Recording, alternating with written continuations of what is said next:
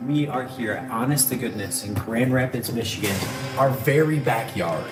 I think one of the interesting facts about this building too is it sat abandoned for like 30 years. What was that? The hair on my it's all standing up right now. Look at that. Actual Actually, Oh my god, is my shirt moving right now? Yeah, yeah. like pulled out. It's different. My name is Mildred. Are you fucking kidding me?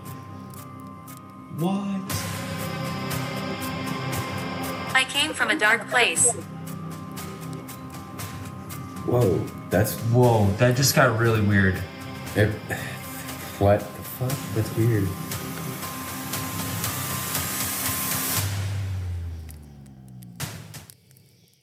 Hello and welcome to What Goes Bump In The Night. I'm your host Riley Clark, and alongside me, as always, is Trevor Jensen. and tonight our special guest, one part of Explorers of the Unknown, Shawn, and his dad, Dave. What's going on? Wow, wow, wow. Ow, ow. Gentlemen. So, I missed you, boys. I missed you guys for sure. It's been a while, but what is new? Like, let's start there. Because I think a lot of the people that are probably watching already know a lot about what's going on, and who you are, and how we've pointed. And if you haven't, there's another live stream that you should go check out. Yes, definitely. Not new, nothing. I mean, I, I said this on our like little Yeah. 15 minute section. Joe and Ethan did leave the channel, unfortunately. I wish them nothing but the best. So right now it's it's me, my dad, and obviously Aidan. Um, but we got a lot of stuff, a lot of new things, a lot of crazy things uh, planned for next year. Uh, we have a new logo already made. We're waiting to bust that out uh, soon. I'll make a video on that. Uh, we'll be getting merch for us to wear, and we'll be doing a free giveaway as well. Yet again, I will address all those in the, in the same video um, when I choose to drop that, probably January. Yeah. Um, just cool ideas, cool locations for next Yeah, year. just cooking. You're just in the kitchen cooking. That's what we always say. Where it's Yeah, like when it's just downtime, we just we brainstorm, and that's when everything comes up with for the rest of the year. Where we're like, hey, that's a goal we're working towards, and this is gonna when we achieve it, this is gonna take us to the next fucking level. exactly. Exactly. That's how we look at it. It's just like small, like monumental goals. You It's Just a little, reaching little there, moments. keep getting there, and then eventually, like your your plan will succeed. It's only it's destined to. Yeah, like I was telling him earlier too. I was like, if I look at how our retention rate works and like when we like review the evidence and how we present it, I was like, if we just break it down just like a little bit more and be like, it could be just just fine tune just that little bit more. Yeah, like like our videos. It's, it's being weird. I'm getting back feed on my freaking head. I don't know. Really? I don't hear it at all. Yeah, no, I, I, it's gone now. It's not doing it anymore. okay. Um, it's weird because because I've been I work full time, so it's really hard to get videos out on like a regular basis.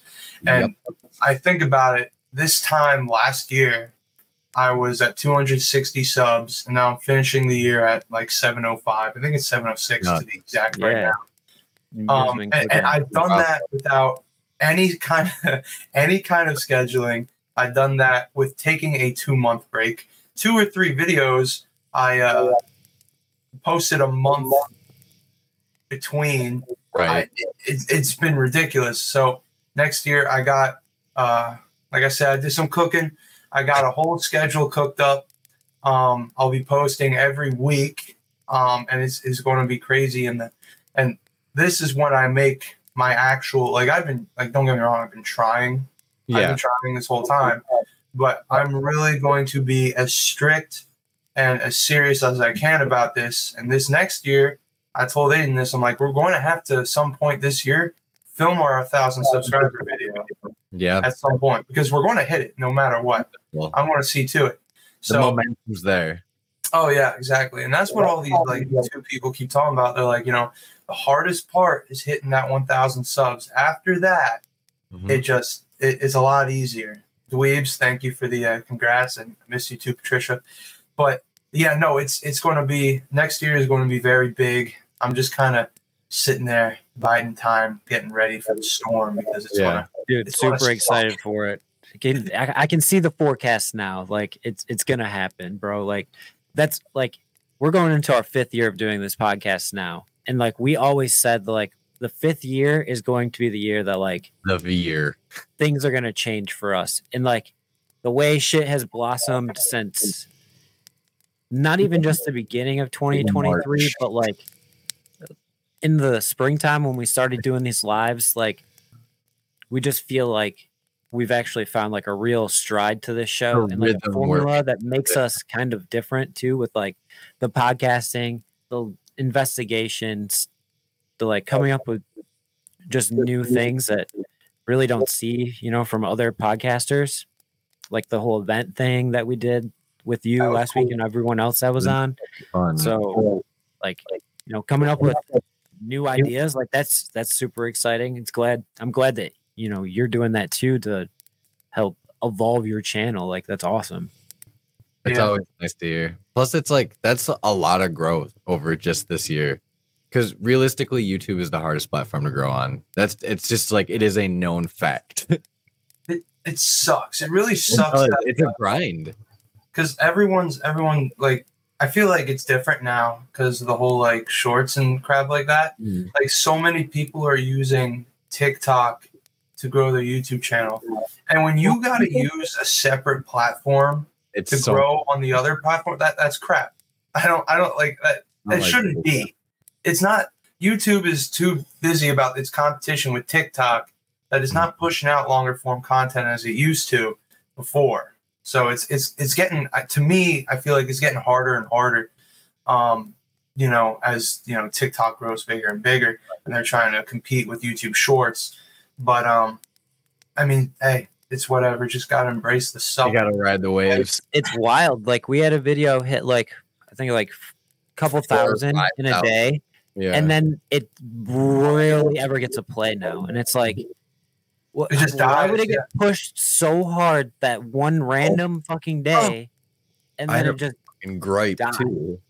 And Like what? TikTok, the the fucking trailer that we just showed at the beginning of this, it told me it fucking it fucking flagged it on my channel and said this is not original content or it's fucking not like it's low quality and i uploaded it in 4k 60 frames and i was like what the fuck is it talking about Making I sense. fucking hate it, dude. And it didn't get pushed, so it's only got like hundred views for real. And I was like, "Are you serious? Like, are you fucking kidding me?" That's fucking crap. TikTok, dude. I don't it's, use it's, that it's shit. hard out here it's hard out We're, here we're pimping, and the pimping ain't easy. No, not at all. So I know last time we talked, though, we said uh Dave here had some pretty wild, wild stories that we needed to hear from straight from the source. Yes, you do. yes, you do. Well, blessed be thy name, sir. Well, I I grew up in a house that was uh, pretty pretty heavily haunted. A lot of activity, even to this day, and uh, it it started pretty much when we first moved there. Um, I was two years old when we moved in. The house was six years old, and we were the fifth owner. Huh. That tells you something right there. yeah, yeah that's already really weird the guy who built the house lasted three months and said, "Oh, I miss the old house I lived in," and and and just skirted. It sat empty for a couple months, maybe six another six months.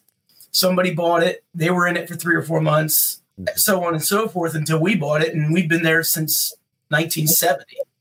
Um, so my mom lives there by herself currently, and uh, my God, we saw we saw things there that you know I didn't even talk about un- until just recently Yeah.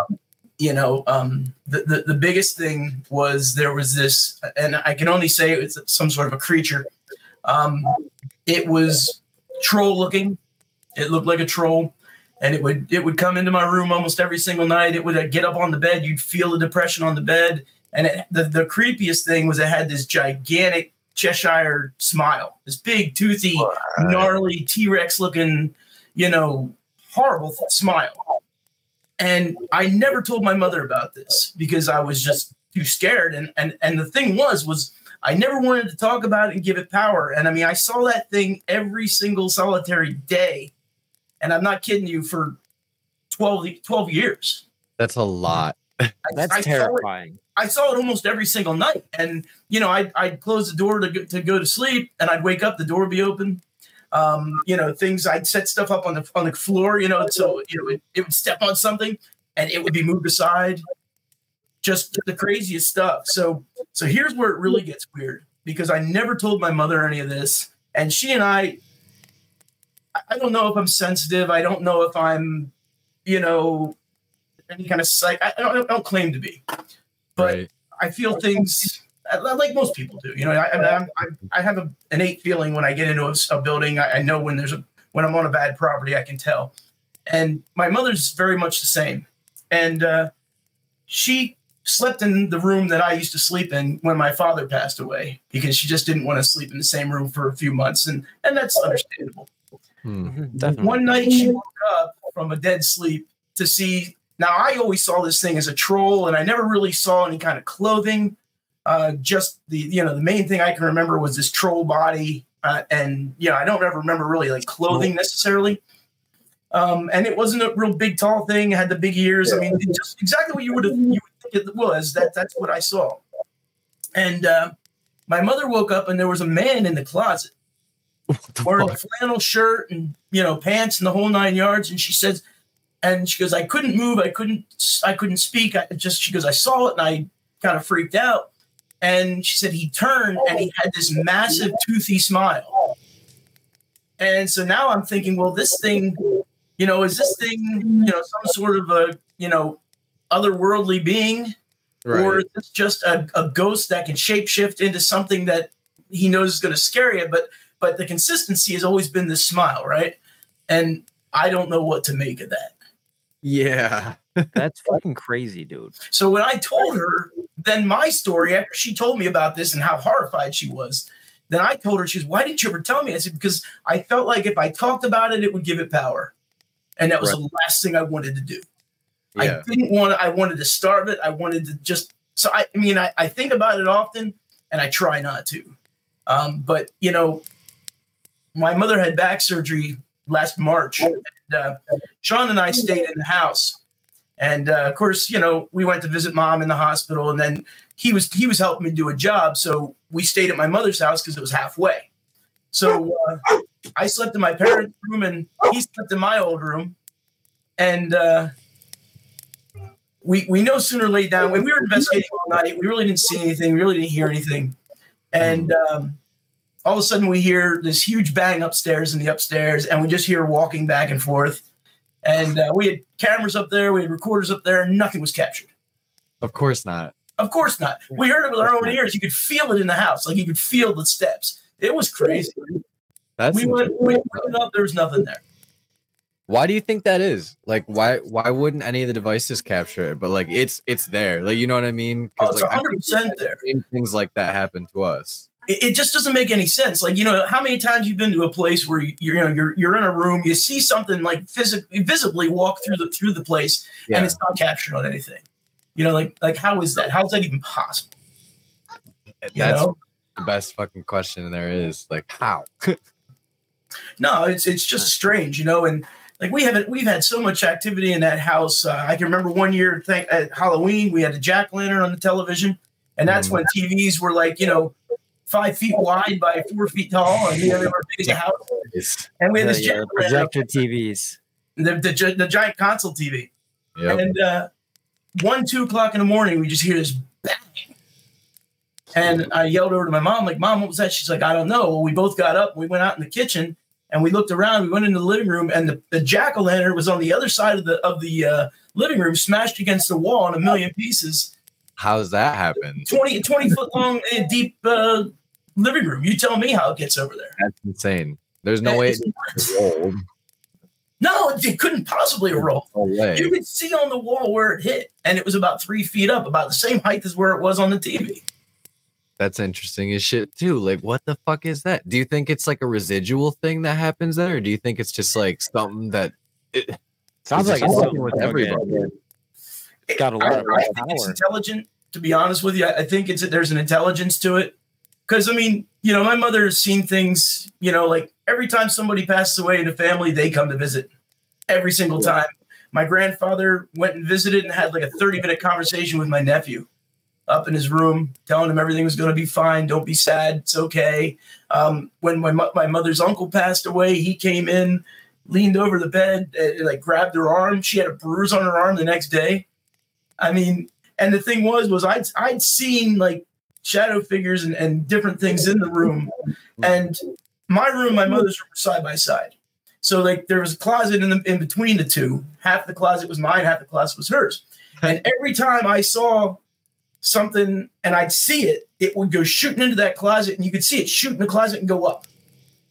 When she would see something on the other side of that closet, it would shoot in the closet and go up, which means to me there must be some sort of a portal or, or vortex there Has to. right? I mean, but the thing is, is she's she's invited Shawn and I to come there and investigate and stuff. But the thing is, I don't want to kick anything up, so it gets bad for her. She lives there by herself. Like, that's exactly our you know what I mean? too. Where mm-hmm. it's like that's like somebody we know very personally. I really love them. And also like if we stir up something that's kind of nasty, that's also gonna throw pumpkins and shit. like Yeah. that would not be great. It would, it would make you feel kind bad. Yeah, definitely. I I have to live with that for a while. Be like, like, oh fuck, heart attack central. If I seen something get levitated, bro, I don't even know how to And react to it. honestly, it sounds like there's like a potentially like a portal in that house somewhere, like the property is a portal or closet. something. Has to like something just won't. I, I I agree because I mean it was an old, it was an, the whole the whole property was an old farm, and the farmhouse used to be around when I was a kid. It was all dilapidated. Of course, we went back there and played in the thing and had all kinds of fun. We, Um, we all did. Of course, right? And uh, that's probably when I started, you know, because we always thought, said it was a haunted house back there. And of course, we were all in it, you know, and you always swore, oh, I see a ghost in there, you know. It probably never did, but you know, we used to psych ourselves out. And, you know, you're 10 years Where- old, you know, you, I feel like where it's like, did I though? Like now that I think about it, like was I tricking myself afterwards? Where it's like, no, I didn't really see that. No, I made did I? Why the fuck did I think of this? yeah, exactly. Exactly. But there, there was, there was no, there was no evidence or no records of it. We never saw one, but the neighbor lady who, who lived next door to us, it was her, it was her, fa- it was her husband's family farm. yeah. they had said that there was an actual family plot back there. Um, Oh. You know, so and of course we were in uh, the Lenape, uh, the Lenape Indians were in our area, so um, you know, I mean, could the Indians have been on the property and you know done something? I mean, who knows? I mean, really, There's so many options there. There's- Like, there's so much really is though. yeah, it was it was crazy. And then uh, my grandparents owned a farm um, in northern Bucks County, and it was this thing was from the 1700s. You know, it was a very very old, uh, actually early 1700s. It was a very old farm, and um, there was a little cottage on the on the property. It was the original farmhouse. It was a stone house, and um, it was all dilapidated. Of course, you weren't supposed to be in there, so I was always in there. Um, and, and I can remember one time being in there and I saw a man in there and he was he looked at colonial you know had the ponytail and but i only saw him from the waist up and he walked through and he looked at me and just kept right on walking and just disappeared and i was probably eight or nine maybe you know and it was like holy cow so then Like, i what do I make of it?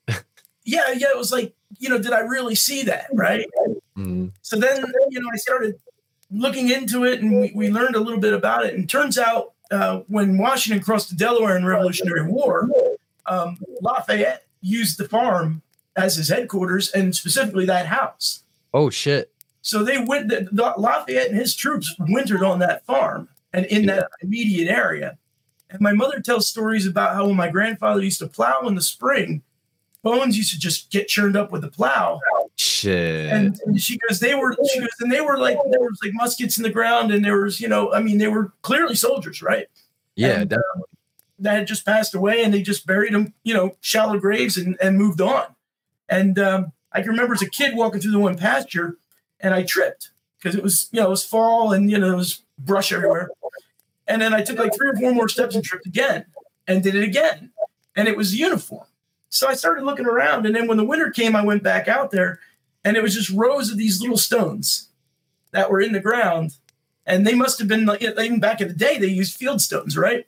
Yeah. Just just whatever kind of a stone they found in the field, they put it there and didn't necessarily even mark it. yeah. They just would just just they would just use it to mark the plot. And yeah, um, yeah that was that was kind of creepy when I realized, well, geez, you know, this this this field that I've been playing in for the last ten years as a kid, you know, it's, it's, it's a graveyard for God's sakes. that's That's- that's that's insanity, a lot of actually. But I mean, even that helps. I mean, we used to sleep on the second floor, and there was an attic that we were not allowed to go in. And you used to hear walking around up there all the time. And nobody ever went up there. I mean, it's, you know, it's 11, 12 o'clock at night. My grandparents were farmers. They were in bed early. Uh, and, yeah. You know, definitely. so us as kids, you know, we're sitting there. We're not used to going to bed at eight o'clock, you know, so we're just sitting there talking, me and my cousins or me and my sister. And then all of a sudden we just hear us walking back and forth upstairs. And so we sneak out, we go look at my grandparents' room and they're sleeping. Mhm, Yep. So, well, who's up there? and, Yeah. and was that why they didn't want us up there? I don't know. Right. Yeah. Like what what could possibly be up there that you're hearing footsteps? No, it was, you know, hard shoe, hard soled shoes, heel toe, heel toe. Yeah, like straight boots. Yeah, straight up old time boots. You know, it was crazy. Crazy. You gotta love that though, where it's like everywhere that you you possibly could have ended up, you ended up in houses that are absolutely fucking bonkers. Oh, absolutely crazy. And, and I mean, and, and the history of that property goes back, you know, many, many years. And it was, that was Native American land as well. Yep. Um, but um, there's a, there's a little town nearby where the, the founder of the town, I had investigated that particular inn. And um, he, he- when he marked out the, the, the, the, when he staked out the property corners for his inn, he did it with uh, dug up uh, Native American bones. And that's how he marked his property corners. Holy shit. That's It's it's well crazy. documented. You can read you can read up on it and find it. It's no problem at all. I feel like Wow. that's inviting something gnarly. Well, exactly right. yeah, disturbing people's graves to mark your property. To mark your property. I mean, how Oh ballsy my is that? right? I mean, what a dick. I don't give a shit. Yeah, exactly. Douche. Like demons, I'm here. It's your boy. Yeah, that's like the the most ridiculous thing I ever. When I read that, because I was looking up the history before we went, and uh, it was when I was with another group and uh, was looking up the history, and I was like, "Holy cow!" Like, That's I mean, I lived I lived in my grandparents' farm. You know, like in the summertime, I'd go there and stuff and stay with my grandparents, and yeah. and oh, five minutes away. You know, in the same town they lived in. Bold move.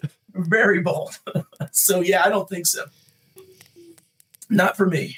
I don't think I could do it. Where it's When like did, I uh, didn't give a shit. When did you start uh, doing paranormal investigations, Dave? Um, well, we started kind of moving around, like doing the whole uh, abandoned house type stuff and abandoned property stuff. Me and my friends did, even when we were like 15, 16 years old. Yeah. and uh, you know, just not really necessarily paranormal, more more like what you call like urban exploring. Yeah. You know, and and then uh, the first time I really went and and it was on, a, like on an actual targeted ghost hunt was probably like 02 maybe 2001 2002 um, i had met a group online um, it was right around the time he was born actually uh, philly paranormal. And um, I, some of the guys that were in that group you know we got to talking on some of the some of the early meetup groups. And um, first place i ever went was fort mifflin. And Oh. that's that's right by the philly airport. And uh, what happened in the very because we had like maybe 20 people there right? So they divided everybody up and they put me with another group um, who they had a lot of equipment. You know I, I was there with a voice recorder and just a regular camera. That's all i had. Yeah, winging it. Just winging it, you know just hey see what i can see you know? And you know i know what i saw as a kid and i knew what i saw growing up. But you know it's like i i i call bullshit on almost everything and everybody you know? Uh, because you know i'm not going to just sit here and wholesale sell out and, and buy into it you know? Unless it's really really good evidence you know i mean it's a mu- it's much different and shawn will say and you guys know when you're there and you're Yeah. experiencing it. You know, it's a different it's a different vibe, and and you know people get excited, and, and that that's all good. But you know, I don't take I don't take all the evidence at face value. You know, you got to look into it a little bit. But at any rate, we went into uh, they divide us up, and we went into this uh, powder bunker, powder magazine, and uh, it's kind of cool. You've been there now, Shawn, and you walk in, and and uh, it's it's kind of like a labyrinth. It's like a like a brick. Oh, you guys ever been there? Mm-mm. No. No. Yeah, it's well, it's a, it's a Revolutionary War fort. You know, it was built by the Yeah. British actually before the Revolutionary War, and uh, of course the re- the rebels took it over. And uh, so you walk through this this, this uh, maze almost. You know, it's like a little little wiggle to get into the main ba- do main, main part of the building, and that's to keep any Rich. That's to keep any like sparks from fires from going in there and igniting the powder magazine, right? So they made it, you know, like a serpentine. So at any rate, um, we went in and there was talk, oh, there's a little boy spirit or something down at the end, and so these people were focused down on the end. Now the lady who was who was standing next to me, she was a psychic medium.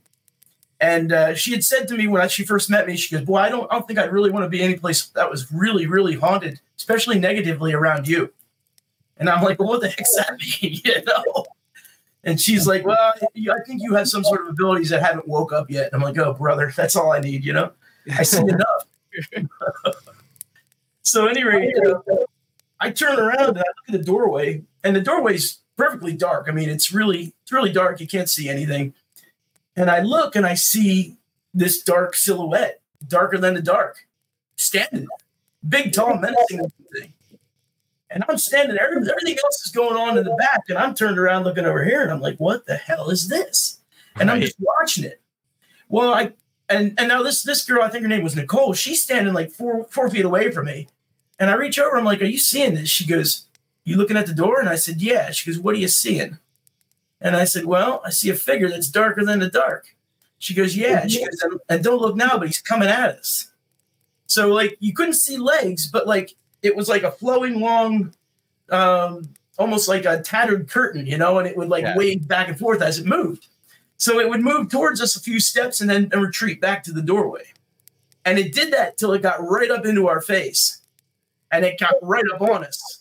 And I just instinctively reached out my hand and I put it into it. And it was it was clammy, cold, and dense. And I'd never experienced anything like this before. And when I did that, it retreated to the door. And she goes, What did that feel like? And I said, Remember that slime stuff you played with when you were a kid? Remember how clammy and cold it was? That's what it felt like. Hand to God, that's what it felt like. That's crazy. So then I'm like, man, my leg's cold. And, and there was this little poof, like a little round, like looked like a ball. It was all dark, real dark. And it was our, at my leg. And she goes, I wonder if that was his dog or his cat or something. What? And I'm like, well, I don't know. And it was standing right next to him. So we went over to the doorway and she stuck her hand in and I stuck my hand in again and and we talked with it. And the other people who were at the other end, they came up, they had IR cameras, didn't capture anything. Um, we got some EVP off of it, you know, some, you know, grumbling, like, kind of growly voices that, but you couldn't really make it out. Right. But uh, that was that was that was within like the first 40 minutes of being on Fort Mifflin. That's crazy. That- And from there, it's like, okay, yeah, maybe there's something to this. right. Yeah. Ah, God, That's, that's, nuts. intense. That's yeah. It I mean, that's kind of how it felt for us too. Like our first real investigation at the old Lincoln County Jail. It felt like as soon as we stepped into the building, like shit just started going. Like Yeah. walkie talkies in our backpack just turned on. No idea why. Yeah. I would say like when you have that first like your first like real paranormal investigation, like you know you're there and this place is for sure 100% haunted. It like takes you back because like at the same time everything's starting to happen, you don't realize it. Sometimes in the moment you're like, oh well, that's just kind of weird, and then like maybe it happens again or something else happens. You're like, okay, I can't just keep saying that's something weird all night. Like that's something paranormal at this point. Like it, this is, oh, can't be a weird, like eventful, oddly eventful night. Like shit just can't turn on all by itself all night, and doors can't look like they opened a little bit more than what they were when I walked by 20 minutes ago, or that Yeah. door was definitely closed. Now it's open. And this like, was when we were still really, really skeptical of shit actually happening. Because like it was very early on in our careers of ghost hunting at this point. So you know, like you're like looking for every little detail with way too fine tooth of a comb. Because like realistically, it doesn't visually happen very often. Right. But like if you pay attention, you'll see it. Yeah, absolutely. And, and you know as well as I do, it's it's always kind of out of the corner of your eye. It's almost never directly head on. And, and this thing was in my face. I mean, it was it was That's nuts. it was the craziest thing I've ever seen, short of that creature that used to come into my bedroom when I was a little kid, you know. And um, you know, I mean, honestly, that was that was it for me. That was like, holy cow, there's there's really something to this. And you know, after that, we went to all the different places in the, in Fort Mifflin and never really caught anything crazy. You know, I mean, we had a lot of voices, a lot of audio there. I mean, a lot of audio, but we never saw anything more. But even even, I mean, I wouldn't have had to see anything or, or even capture anything the rest of the night because to me that was unbelievable. I mean, and, and that Insane. that really cemented, you know, okay, there's something else going on. Yeah, we do, we can't understand everything. I No. really don't believe we can. Not now, anyway. Maybe, maybe who knows? Maybe in a few years we'll have some sort of groundbreaking event that tells us something. But um, I mean, with the way technology is moving, I wouldn't even doubt that we fi- that they find out what spectrum they need to look at, right, and then can just like Right. key in right onto it. Dude, even just the new SLS that's out, the way it like 3D maps That's and stuff, crazy. like that is craziness in its own. It's like literally seeing another dimension that we can't see Yep. through infrared and then 3D mapping what it's seeing. Like what? Like Yeah, you think about that like mentally in your head for a second. It's like how is that even possible? We're getting a 3D rendered image from the infrared light. So we're only mapping what's seen in that spectrum. What? it's absolutely crazy. I mean, the technology's really, really come along, and I know just using your your SLS here, um, the past few investigations, we've caught some some very, very interesting stuff. Some extremely interesting stuff, which will will which will come out soon, and uh, yeah, we, we we got some really cool stuff with it. Yeah, how is that? I don't think we've had many people on with the SLS camera. Like, how do you how do you like it? I enjoy it. I've we we haven't used it too much. The first time we ever used it, we're at the Gettysburg videos that we just dropped. Um, and then since then we've been to uh, White. We we went to Hillview. I don't think we used it at Hillview, but we went to we went to White Hill Mansion. Uh, we used it there, and we went to Pennhurst and used it there as well. Um, now I'll, I'll tell you a little bit. Don't want to spoil all of it, but uh, we captured what looked at White Hill. We captured what looked to be a figure on the SLS cam, uh, peeking and cheating at a game of cards. Yeah, That's actually wild. And out of the five games played, the spirit won four of them. because he's playing with a loaded hand. He knew. yeah, he, Yeah. he knew exactly what was up. And, and Aidan's not a card player, nor am I, and so like, we were going to anyway. But yeah, no, it- Would Yeah, you play or- blackjack, blackjack, or uh, poker? yeah, blackjack. Yeah. Like, Yeah, we just played. We just played twenty one, and uh, in fact, at one point, I was doing the Estes, and um, they started talking about there was a table in the corner and it had cards on it.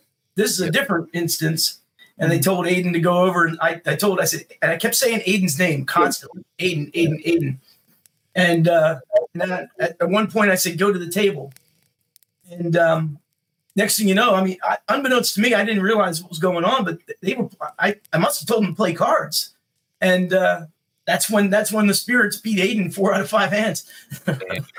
dude, that's nuts. It was crazy. and that's the first time that's ever happened. And that that, that White White Hill Mansion place is real.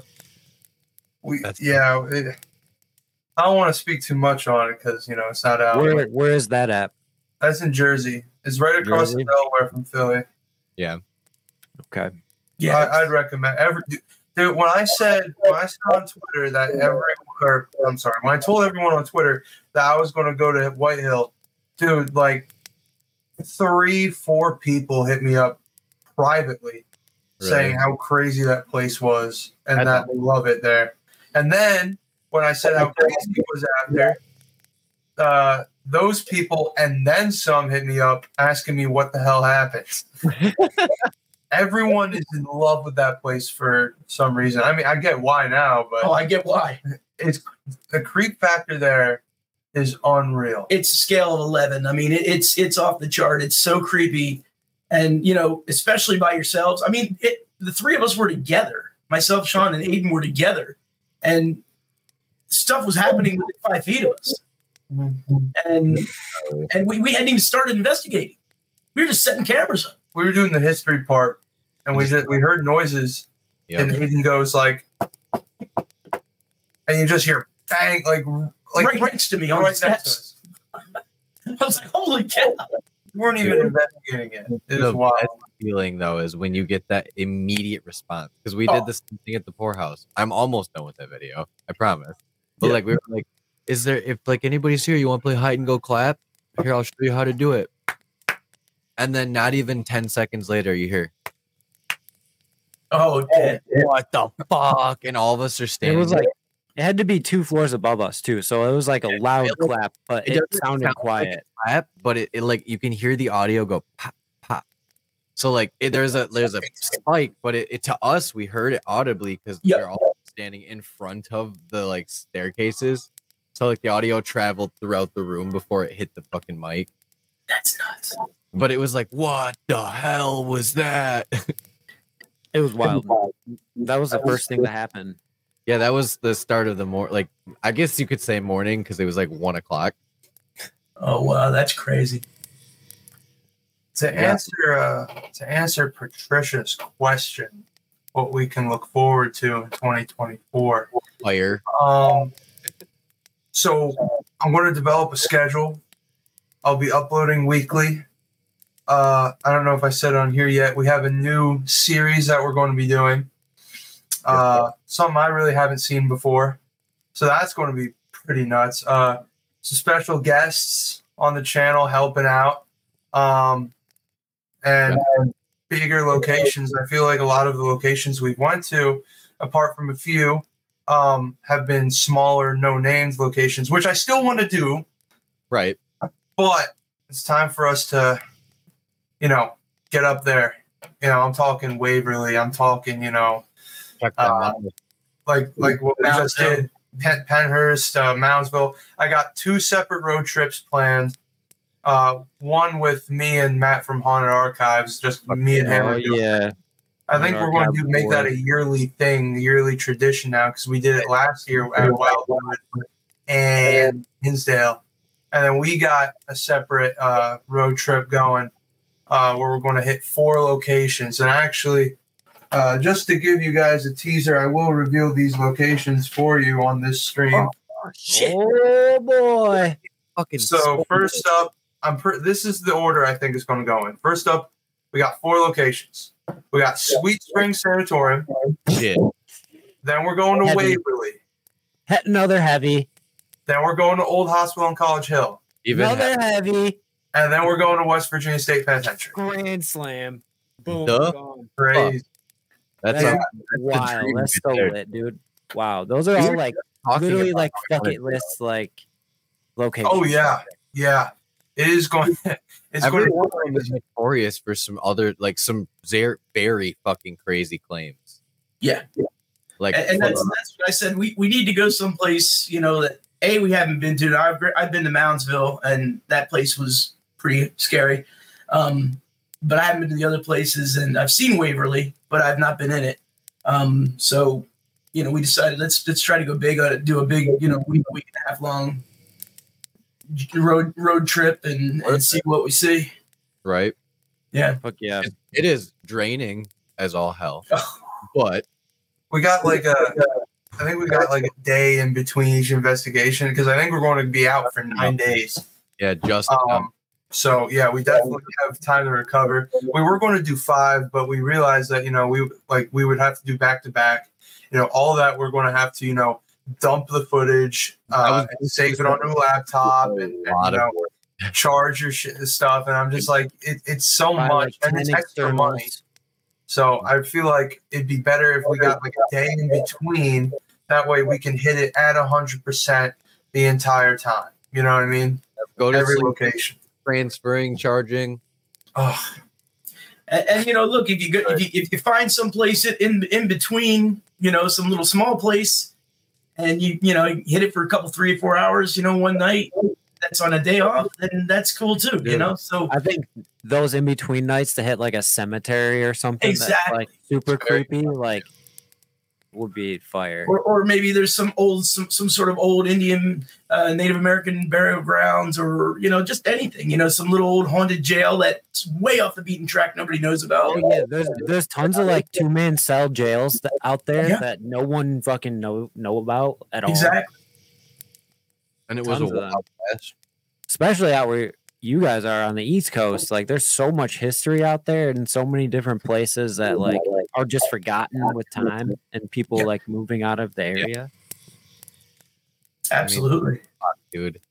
It just feels like everywhere that we go at this point is just going to be a fucking hotbed because it's Yeah. like every team has the little spots already just figured the fuck out. And it's like, shit, dude, a lot of these places I don't even know about. And then you guys are telling me how fucking crazy this is. And it's like, that's going to end up being a hotbed for everybody because that's how stuff starts. It gets on the map that way where you start spreading that word of mouth where it's like, come here. You need to see this place. Yeah, like the poorhouse. Like we're trying to put that place on the map. Like that place is crazy. That's all I that at? in Van Buren County, Michigan. Okay. Yep, the Van Buren.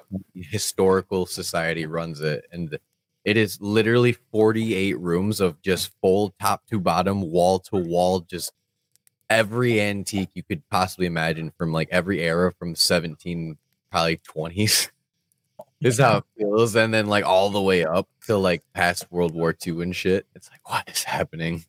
that's It's nuts. crazy. I I I don't know. You know, they're just plans.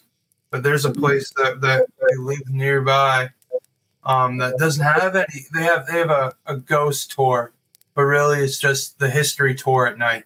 so Yeah.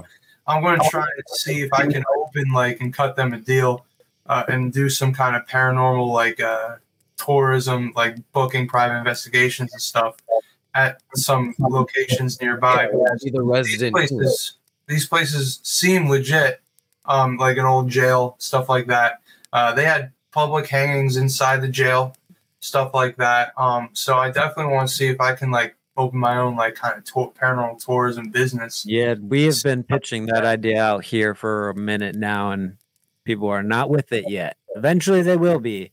we haven't got to talk to the top dog about it yet though that's the thing is like we pitched the idea to an underling and the underling probably didn't say anything no well that's the thing and and a lot of these people who are the actual owners you know they they, they try to stay out, out of the limelight you know and they, they're hard to get a hold of you know. You got to fight through too. Yeah, you got to fight through 10 different people just to get to them, you know, and somebody you thought was the owner is, you know, just, just an employee or, you know, just a volunteer, you know, and and the like the funny part for us is like a lot of the historical stuff around here is run by like legitimate board members that have been on the board for about 80 years. Yep. So it's like oh man i don't know if they know how to use emails like uh, that's how bad it is sometimes so it's like yeah it is it is really hard to like nail down somebody that we can like talk to that is in the, the authority figure state yeah, no it's question. too bad too because a lot of these places would be absolutely amazing Yeah, there's so many hit. We always say this, like there's so many hidden gems hauntedly out there that nobody knows about. Like, man, like for instance, the houses you grew up in, like, like the fuck is that Yeah. Oh, exactly. and the houses I grew up in. There you go. well i'll tell you if my grandma ever you know moves out or whatever expect a video If she moves out before, before we, we hand that place over, we're going to spend a couple days. I'd make that home base if I could. We do the podcast out of there. It'd be There you like go. Our fucking Oh yeah, workspace. we've we've, we've talked about this before, but like our goal eventually one day is to like hopefully oh, be making a good amount of money, whether it's this or our own careers, and buy a haunted building and host the podcast like out of the haunted Yeah, building. why Like, not? I think that would be How dope. cool would that be? Sweet. Be awesome. It's like also there's bedrooms. Like you want to sleep here? Like we got a long day of work tomorrow. We got a lot of research to do. All Yeah. sudden, going fucking nuts, and it's like, all right, put them fucking IR cameras on tonight. Like shit's going off. Yep. Yep. It'd be so cool to do that on a building, you know. That's Dude. what I'm. saying. one day, one day we will do it. I want to make. I want. Honest to God, I want to have like a museum too, like that how Zach has, where it's Yeah. like how objects are also intriguing as fuck to me. I They are. I, I thought it would be cool to have like granted you would need like the permission to do it Hmm. but just collect like a little bit of like like a dirt sample from every location because like a lot of the, the shit that happened there has been absorbed by the earth and happened on that like gettysburg for example Mhm. just I bet there's so much iron in the dirt from blood. Like absolutely ridiculous. Everything that happened there happened on top of that soil. And I feel like all that energy, you know, gets sucked in and drawn in by the earth and, and is forever there. So to have like a little bit like kind of like think about like a like a shelf full of like glass jars, Yeah. mason jars of dirt. Jars, and they're just in those. Yeah, like a You, People Gettysburg, collect, you know, like, beach Pennhurst, sand. crazy shit like that. I think that'd be cool. And I bet it would have a lot of energy. or two above it where it's like a little Polaroid where it's just like think, think, think, think, think, think. That'd be Yeah. fun. yeah, super cool. Needs to Hey, happen. Gettysburg's our happy place. We love that place. Oh man, one day I will go there. One day. If you ever in the area, bro, just hit Let us know, bro. Oh, of course, of course. We're like two hours away. So, Dave, what was your first experience at Gettysburg? Um, first thing I, I was was an actual visual thing. Um, he was little. Him and his brother were little. We were there on a family vacation, and we were crawling around the rocks. Um, and um, I just happened to look over, and I saw, and there was a lot of reenactors there, right? And I saw this guy standing there, you know, with his, his cappy on and his rucksack and a, a gun. And I was like, oh man. So I called I called the boys over because I wanted to go get a picture with this guy because he looked really good. He looked authentic. And I turned around to yell to him to come over. I turned back around, and he's gone. Oh no! I got up on top of the boulder. I looked all around, and there was nobody there. There's absolutely nobody there. That was the first thing that I saw, and I, we were just there. Like I said, we were there in broad daylight. Yeah, You know, that's so and- jarring. yeah, it was just it was alarming. You know, I was like, wait a minute. You know, like, no wonder I he looked authentic. He was authentic. but, like, Yeah. really? Did that really happen to me, or am I losing my marbles? Yeah, no, and, and he was just as solid as you or I. I mean, he looked like an actual person standing there. And like I said, it was it was it was one of the anniversaries. I don't know, it was like a hundred and fortieth or something like that, or hundred thirty eighth or 40, 42nd uh, anniversary, I think it was. And um, you know, we we were there. It was the first time we were ever there as a family, and uh, yeah, there's reenactors all over the place because it was during the you know it was during the, the anniversary, and uh, it was like holy cow. Right. And, uh, what is the what are the coincidences of this? Yeah, I mean that, that, that doesn't happen. You know, No, never. What was it like? Was that like like a, a live photo almost when you were looking at him? Like he was moving, but like kind of like still yeah, at he the was same he, he was time. or- literally it was still. He was standing still, just kind of standing there, like he was actually looking towards towards Round Top, little Round Top, and he was just Okay. standing there looking towards little Round Top. And I looked over, I'm like, oh man, this guy looks really legit. I'm like, I'm gonna get go get the kids, and they were just down below me, so I yelled to him to come up, and I went to turn around to go talk to the guy, and he was 20 feet away. Damn. And I turned around, he was gone. You know, and it was like, wait a minute. And then Uh, it, was just, it was, it was like, you know, you It question your makes you wonder. It makes you wonder. Like, was he like reliving that moment of like charging, you know, little round top, or was he like he never got there? You know what I mean? Like he was Right. standing off in the distance looking and got hit with a stray bullet, and like Yeah. does do they even perceive you at that point? You know what I mean? Like, Or yeah, or did he not even realize? Like, like that's kind of what I'm saying. Like he was in the moment that he was living and didn't Yeah. even know that you were there. I, I think that's exactly right. I think it was very residual because there was no interaction and he didn't seem to be looking at and there's people around. There's other people around, but he didn't seem to be interacting or, or noticing anyone or mi- minding anyone anyway. And like I said, I, I looked, I turned around and yelled to him and his brother. I turned back around and he was gone. That's crazy. He was I feel like so many people have that experience too at Gettysburg, specifically, like seeing a soldier. Yeah. So many people. Like you're not even close to being the only person that's Oh, ever no. seen that. Like it's by wild the to think most talked about that it can be like ever. that concentrated of an experience there. Yeah. And it just shows you like how powerful like war and death and It was Oh yeah, I mean can battle be. On American soil. the, the trauma that that these these men went through is just I mean you can't even imagine it, right?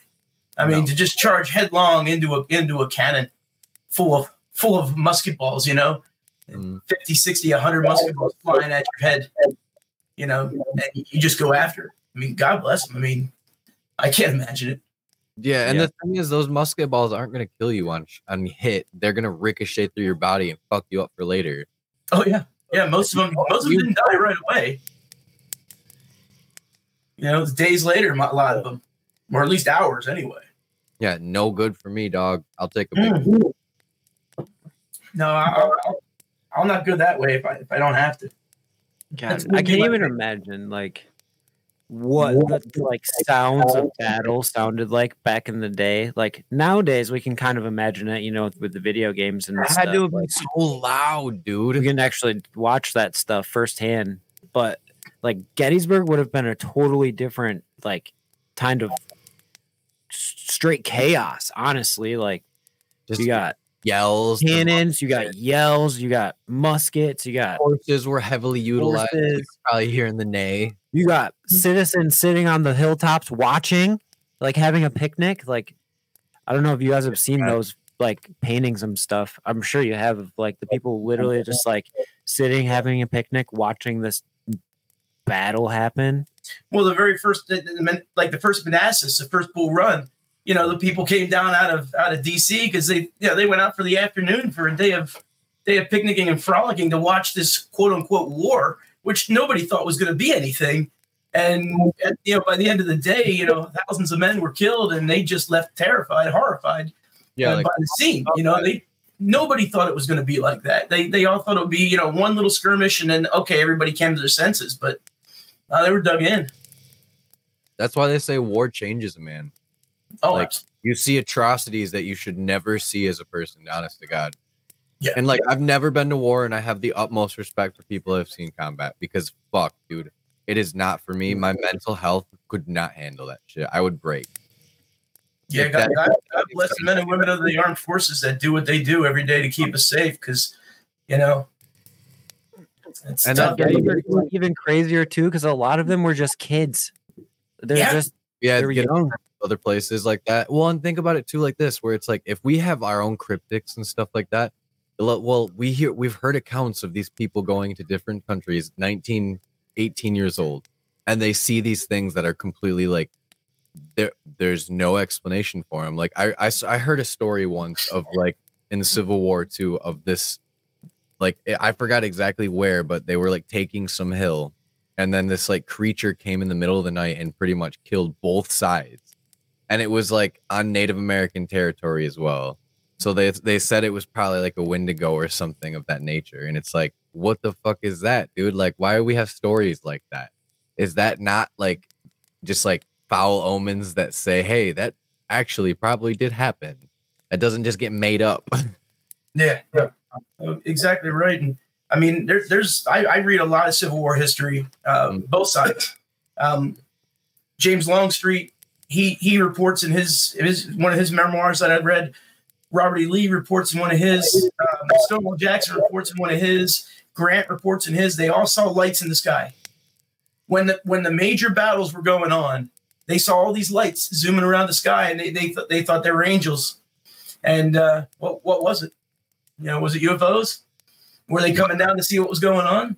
yeah yeah, because nothing had really happened We in the world That, that, violent in a really long time. Actually, if they, like Yep. there was other wars going on, I'm sure, but they weren't as violent as Gettysburg was. Right. Right. History No, and it, this happened all throughout the all throughout the Civil War. I mean, they saw it early on. They saw it at the end there Petersburg. They saw, uh, you know, they saw these these lights, and nobody could make heads or tails out of it. You know, I still can't. no, I mean, I know what Starlink looks like now, but like everything oh, else, that freaked me out the first time I saw it. exactly. Like it is jarring the first time you see it because it's like, what is this? Like, what is? This? Think about this too. Their dark was way darker than the oh, dark that Oh, yeah, we see.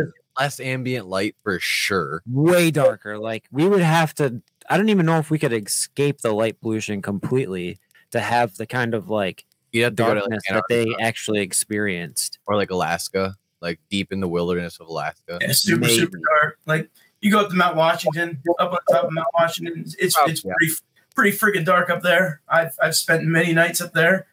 Um, it's a that's real real low, low noise uh, light pollution. We've got a, a camp that we go to. It's a hunting club. There's 800 acres up in the wilds of Pennsylvania, and it's it's plenty dark. And I consumed a few alcoholic beverages, and the first time I saw Starlink, and I'm like, "What the hell's that?" And there's about six of us sitting down around the fire. I'm like, "Holy oh. shit!" Look at that thing. And I'm crazy, right? And then the one guy was like, "Oh no, no, it's Starlink." I was like, "Oh shit!" It's like we've advanced that far already where we have fucking internet beaming down through fucking this crazy chain of satellites. It was nuts. Yeah, the first time you see it, it's alarming as hell. Yeah, I seen that. I think the first time this past summer, Yeah, same here. And I was like, "Whoa, that's nuts!" like, Yeah. I got so upset because I was like, how did I miss it for so long? Like, how much more did I miss? Right. Right. I mean, that's a known thing, and you, you can pretty much set your watch by where it is and when it's going to be by. Yeah, and you still miss it because you're not. what are paying you missing, right?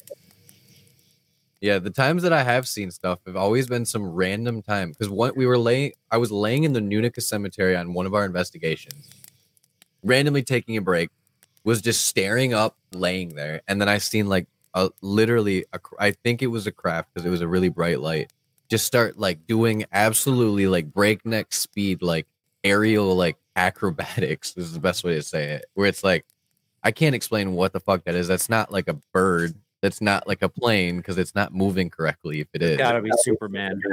It's, it's gotta be extremely fucking bullshit. Because I was like, there's no way. And then it just kind of like immediately did that whole like, all right, going a straight line and it's gone. It's like, uh, oh, oh. Like I I saw that. I'm not insane. Like I've been paying attention. Like the fuck is happening? That's nuts. Like Well, my mother, my mother told us a story, the same farm that I was telling you guys about earlier. Well, she grew up on that farm, and this was back in the 40s, 50s when everybody was seeing UFOs, right? Mhm. And um, so again, they're in the middle of the country, you know, miles from anybody. And the one night they were out on the front porch, and they see this really bright light, you know, across the valley, and it's moving towards them. And there's airplanes then, you know what I mean? But this thing made no noise, and she said it would it came into their field and just cast a big, like huge, brilliant bright spotlight down onto the field, and sat there with this light shining down, and then the light would go off and it'd move a little bit and then come down, and it came and they watched this thing for like 45 minutes. what the fuck? And so they were all in their yard, and, and it was like right, it was shining down right in the road, right next to where they were standing. And like they're watching this thing, looking up, and it made no sound.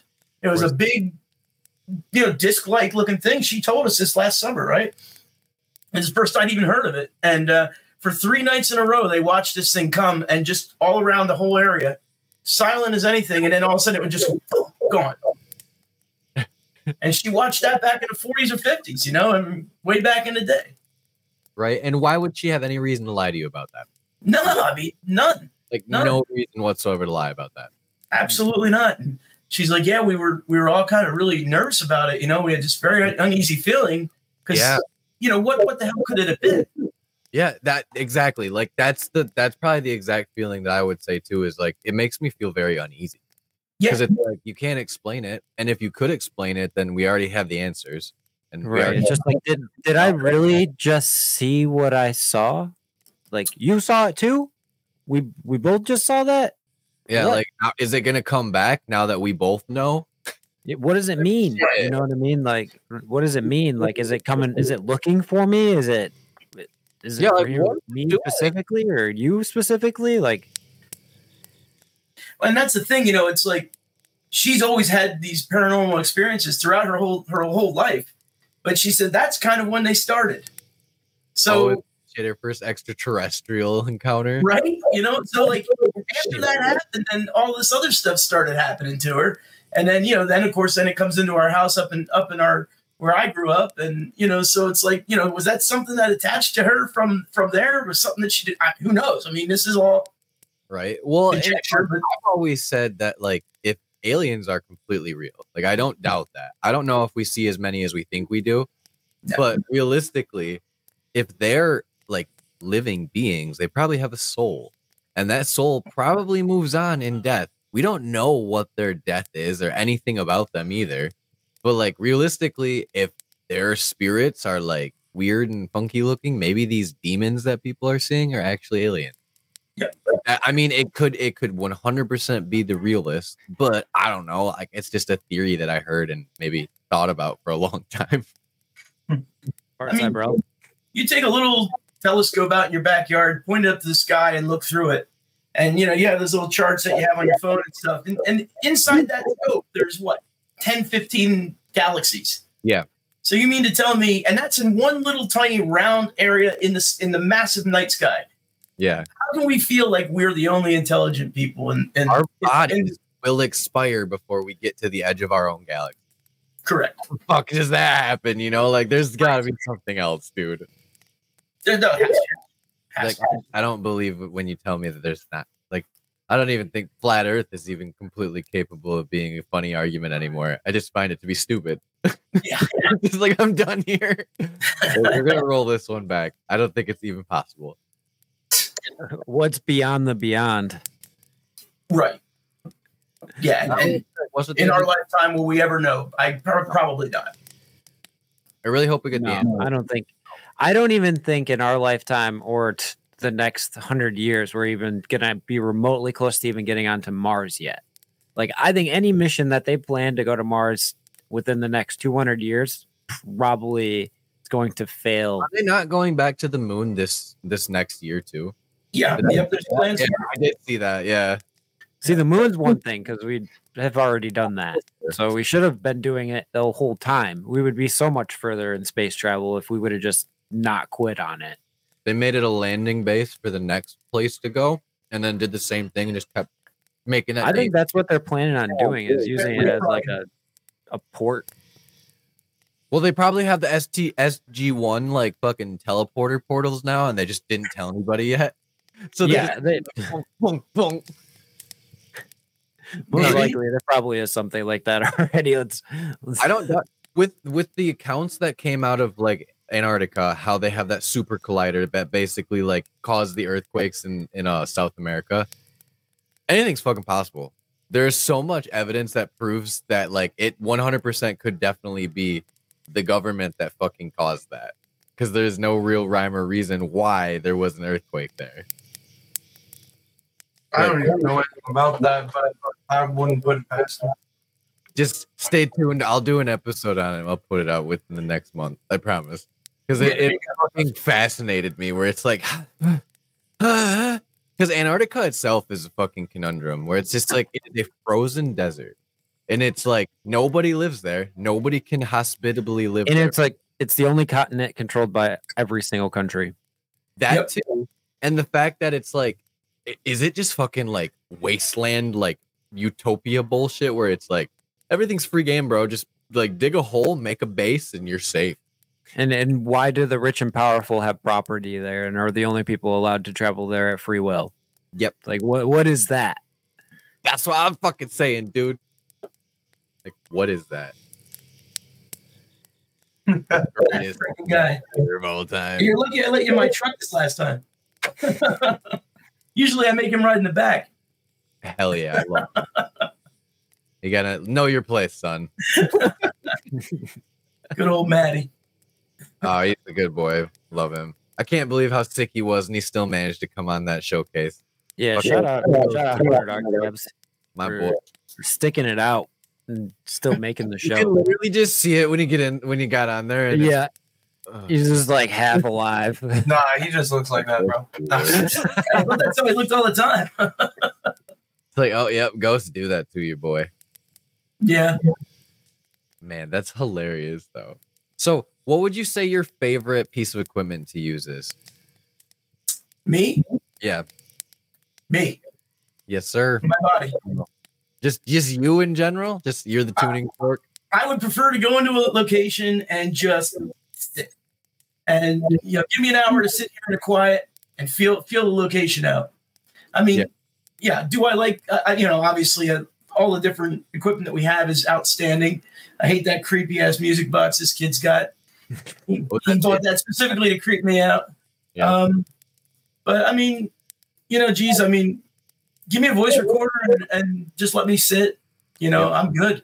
I'm That's good. right now. I love voice recorders for real. Everything else does seem credible when you can get evidence that doesn't make any sense on it. And you Yep. can uh, we always say the rule of 3 too. Like three different devices have to kind of correlate or three things have to happen and then then we're good to go. Yes. Yeah.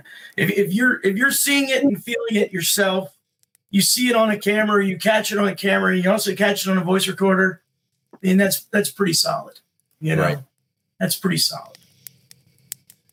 Hundred percent. Like, man, like I, for instance, like the footsteps that we caught, catching the same thing on Five different cameras. five different devices that none of us heard real time. and Randy's camera had an audio anomaly to that like audibly sounded through the camera, but it picked it up on like the recording itself, like a but to us audibly while we are standing there, it sounded like something went and we all like looked and we're like, what the fuck was that? Oh shit. It was so it was so weird. That's odd. Like I I still can't explain it, especially when you get those weird anomalies too, right? Like have you guys ever had any like picture anomalies or like video anomalies where like the video itself your camera like For a sec- freezes or like flashes out. Yeah, and it could just be like in the file itself, but like we've had a lot of that. The one time we were experiencing um, high E uh, high mel on the mel meter, Hmm. and every time it spiked, the uh, camera audio would would go static. Just go to There, shit. there would like it would be perfectly fine, and then jump to like nine point six, And then and, every- and, and like you could still hear the audio, but it'd be like. Like, Like as it was doing, it, in nuts. that's weird. See, that's the type of anomaly I'm talking about, where it's like, what the fuck is that, dude? Yeah, it, Yeah. that was that was interesting. then Those kinds just of be- things always really get me because I think I think it's in our haunted forest video. I'm like filming and my screen like does this weird thing. It went like black for a second and then it like flicked back on. And I'm just like, the fuck was Ever what done- happened? I didn't put my finger in front of it. Like I tried to do it again with my finger and shit and I couldn't. I'm like, I don't know what just happened. Like my screen just went black. Mhm. That's crazy. That's kind of what happened. uh, Split second. That's what happened to Matt from Horror Archives when he went to the Pine Barrens with us. We went to the Blue Hole during the day, and we were filming. And he goes, "Oh, oh, geez, my, my camera just died." Oh, I'm jeez. like, oh, really? And he's like, "Yeah." So we don't even think anything of it because we've been filming all day. And we go to the Blue Hole, do our thing, you know, yada yada. And we're walking back, and when we're walking back, his camera turns back on. He's like, "What?" I'm like. How the I fuck? don't know, bro. But it, it's weird. di- didn't want to be on. We're in the blue hole, but it was okay everywhere else. Yeah. Pretty Those kind of things always creep me out too. Uh, in our tattoo shop video, you'll see this next Friday. We had a spirit box or S box fully charged, just Oh, died yeah. on us. Yep. No idea how. Just died. Just turned off, dead completely. It went from three bars to one to dead in like two seconds. Well, Then we that's used our other one. Yeah, it was weird as hell. that's what's happened. Like, like um, we were just at Pennhurst. Um, we were there from 7 p.m. to 3 a.m. Right. Yeah. We probably went through. The, we have batteries that last. They say about two to three hours. They last way longer than that. The entire time, the entire eight hours we were there or whatever, um, we only had to switch batteries out once. I mean, for my camera, only once, which is nuts. We went to Sachs Bridge, that video where Aidan got negatively affected. Yeah. We went through in like the three or four hours we were there. Oh. We went through five camera batteries. Both of Yeah, my so how does one night it Yeah. not need to be charged, and then another night it constantly needs to be charged? Yeah, it- same batteries. It was the same thing. It's not like we used different ones or new ones. They were the same ones. and the same thing happened to me. I, I went through both my both my IR camera batteries at, at Sachs Bridge that night. I went through two batteries in my uh, full spectrum and my voice recorder. That geez, they last two three years. I went through two sets of batteries, Yeah. and that's in that same three hour span. like I mean, how's that happen? It's Yeah, how does the energy just get drawn out like that? it's got to be electrical like um what do you call it? Like manipulation of like how the spirits manifest. It has to be. I think I think when they like imprint their voice or whatever it is, or use the energy to project their voice out, like they're using the battery from the actual device, and it gets like supercharged through it really quick, and then that's why like a power battery surge dies. Yeah, yeah, yeah, exactly. So like it hits the they're going like through the battery into the device and then it gets captured and then the battery loses power because of that. it would make sense Yeah, yeah. No, I mean it's a power source, right? And if Mm, they, yeah. they know how to use use that power source to to get energy for themselves to, you know, leave a voice or or affect somebody. I mean, that night, there were- Aaron and and and Aidan both were really badly affected to the point where I had to take Aaron out, um, my youngest son, and um, that place. I mean, I, I think Aaron's a little empathic. I think you know he he gets he gets affected at Sachs Bridge every time we go there. I mean, Huh. and it's it's. I I said something to him because we'd been there twice with him, and both times he had been affected.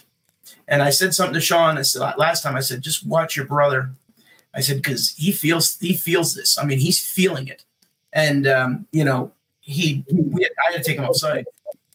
yeah You know that was that was crazy. And then you know Aidan Aidan then saying, "Geez, I just wanted to kick his head in." You know, like that's not Aidan. right You know, yeah no, not at that's all That's not him at all. You know, but we had we had a terrifying encounter there. He was about well, the first time we ever went ghost hunting, he ever went ghost hunting was at Sachs Bridge. Yep. And he was 12, and they weren't going to let him go. And I said, "Look, he'll be fine." You know, I said, and we all drove there separately. I said, "Look, if, if he's freaked out after 15 minutes, we leave."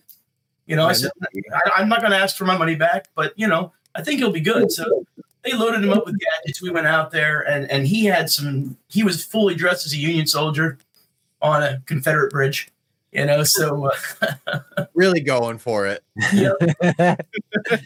but we had you know dowsing rod interaction that was really really strong. Um, we had all sorts of voice recorders. Then he was he was cold from the waist down, like a forty degree difference from his chest to his knees, crazy eighty to forty degrees. You know, in July. yeah in july in July.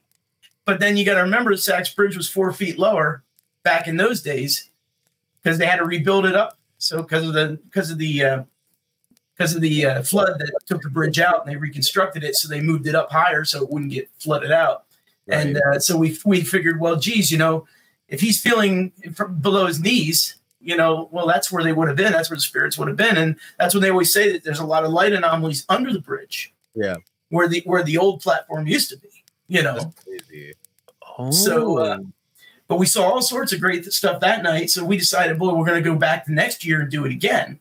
Right. So we had been in town, and there was another tour guide who saw these shadow shadow figures. Right. So he takes us out, and he's like, "Okay, we're going to go to the the suicide bridge." So okay, so we drive out there, we pull up to the suicide bridge, and there's these three teenagers sitting on the bridge hanging out. Well, when they saw us, they all they got you know eyes got this big and they took off into the woods. so I'm like, huh. Well, what's this about? Well, the next thing you know, we start hearing all this knocking from the woods in the same direction that they ran. Yeah. So I'm immediately called bullshit on it, you know. And we went a couple different places, and we never saw or felt anything. And he kept saying, he said we were in this train car. He kept saying, "Oh, look at the shadow people! They're going back and forth between the seats." And he looks at me, and he's like, "Dad, I don't see anything." I'm like, "Well, that's okay because I don't either," you know. But he was just trying to sell it so hard, and nothing was going on. Right. So we left this thing. We went. We got gas for the car because we were we'd driven around quite a bit that night.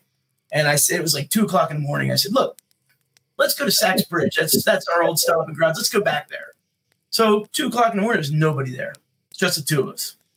So we sit on the bridge abutment, and I introduce myself. I said, "My name's Dave. This is Shawn."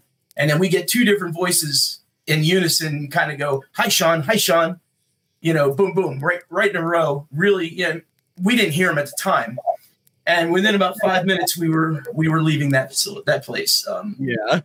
we just had this overwhelming negative feeling that it felt like there were 30 40 people maybe 100 people surrounding us getting up into us and they wanted to harm us.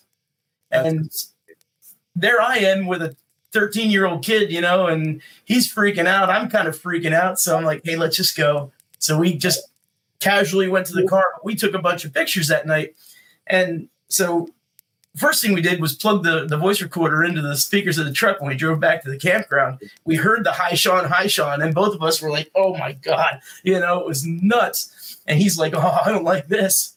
And uh, then we sat down on the, we downloaded the pictures onto my my uh, laptop, and uh, we're looking through them, you know, zoomed way in frame by frame, and also there's like a stone wall at the bottom, you know, and then just trees, and you could just see faces and they look like you know the caps and the beards and gaunt drawn out faces in they just just like two rows of them and uh he's looking at me i looked at him we closed the we closed the screen and went to bed Like not we, slept on the, we both slept on the couch that night done that. I've literally done the same thing. I was flipping through my phone one night after an investigation. I saw a couple pictures that were like very suspect, and I was like, "Yeah, I'm just gonna watch that tomorrow." Like, we're, Yeah. we're- that- that's tomorrow's work, not tonight. I'm doing that tonight.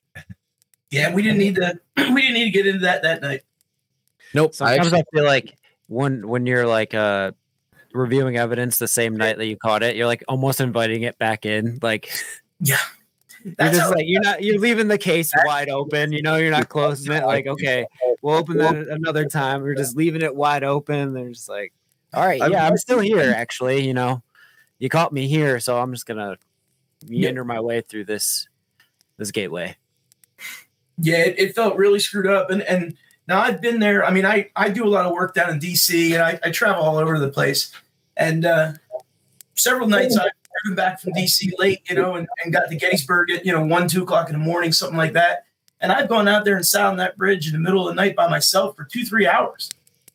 And and never felt never felt any negativity never felt anything but just serenity yeah. except for that one night. And then again last year when we went and we everybody was getting negatively affected down in the woods below the bridge.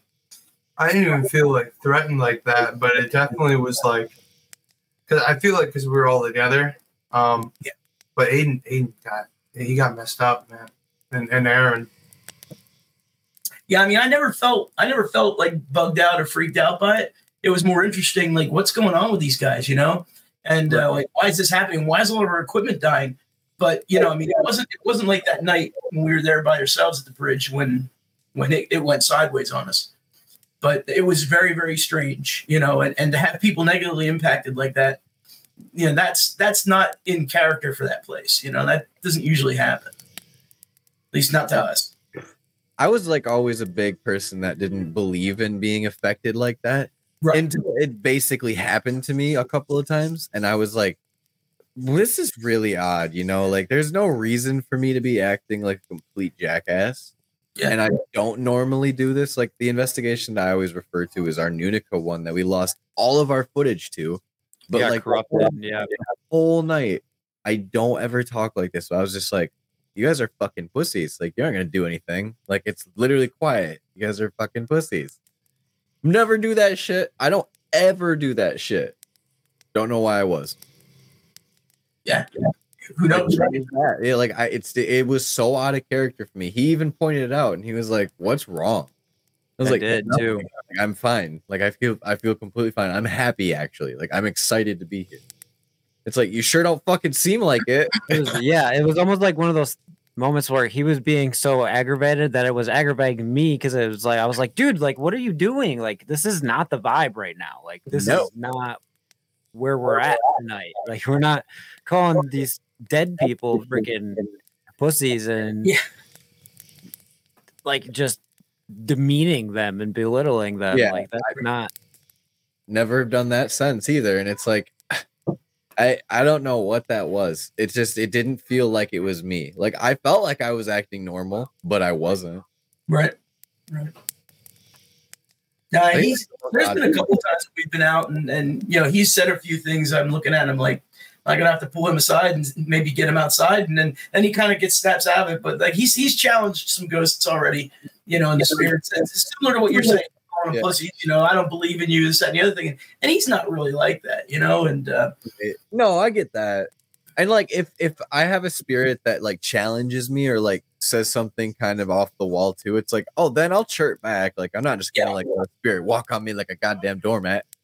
Fuck that shit. yeah. And we're also not the kind of people that if a spirit tells us to run, that we're gonna scream and run. Like we're gonna be like, why? Yeah, why me. should I run? What what am, exactly what am I running from? For I- one, I don't like to run. So oh. let's, let's be honest there. I, I'm not a runner. I never claimed to be a runner. I ate so much fucking candy, it's unreal. no running in this. 55 years old I, i'm 55 years old i can't run anymore For one, if I run in the dark, I'm definitely the kind of person that's going headfirst into a tree, a wall, a door, a window. I Like trip over every 100%. headstone. Every headstone. And it's not on accident. It's not on purpose. It just it's I have magnets in my fucking shins that are literally. I swear. that's crazy Every single time we investigate out anywhere, I'm always like, gotta get the shot. Smack. Oh fuck. sorry, sorry. And then you feel obligated to like make make the dead person that might not even be there like Yeah. feel better about kicking a stone. Like it's just a pile of bones at that point it's like how how do you feel about cemetery investigations?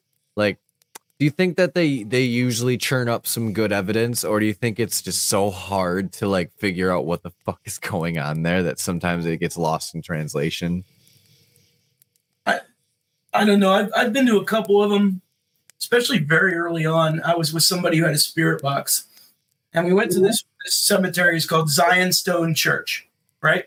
Pretty, you know, that's not just uh, that's not something you're going to hear on the radio, right? Zion Stone Church. Definitely not. So we were by this one. They said, "Oh, we get to buy this one tombstone here. We always get good evidence, you know." And I never met these guys from anybody. Didn't know them. Haven't met them since.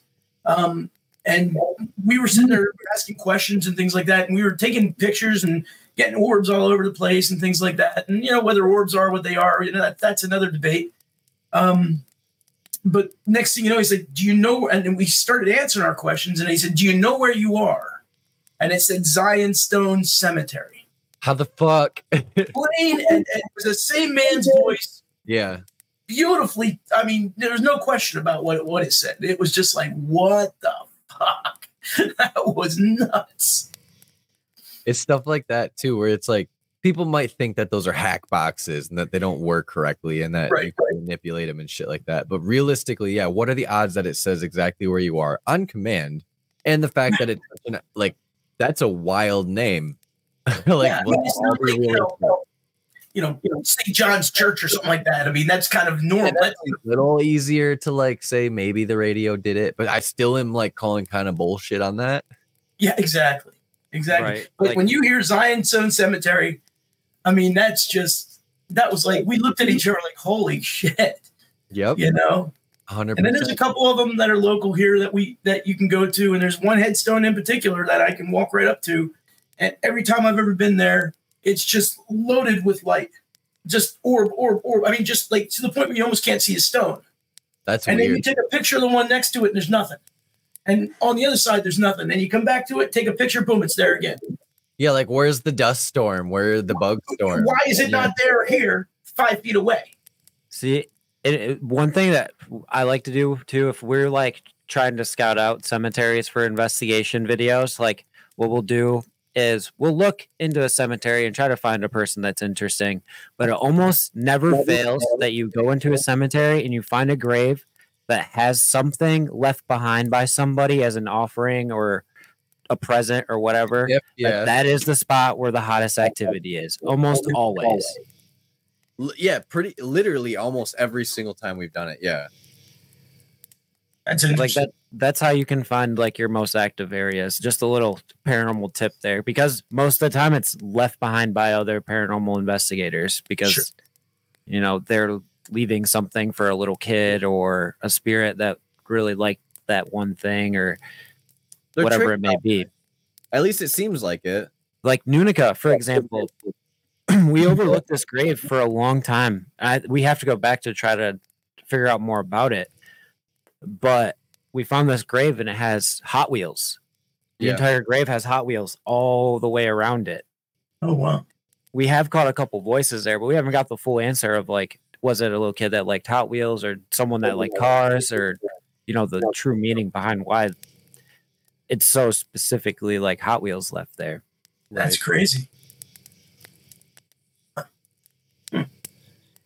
that Nunica itself is is a wild cemetery because it used to be a lot less urbanized around it, so it was a lot less noise pollution, a lot less light pollution. But like we've investigated it probably like five times now. It seems like, and like we've caught like bangs like on the ground that sounded like somebody dropped a whole body out of a tree, or like you know like some EVPs that we've captured like. Like there are some unexplainable ones. A banshee scream. We literally Yeah. heard a banshee scream there once. Didn't make any sense on where that came from. Absolutely insane. And like That's crazy. realistically too, like the woods that are surrounding it now are maybe like a hundred feet thick, maybe a couple hundred feet thick, because the highways on the one side, there's a car dealership on the other side, and then the other side is being cultivated for something else right now. So it's like, who's hiding in there?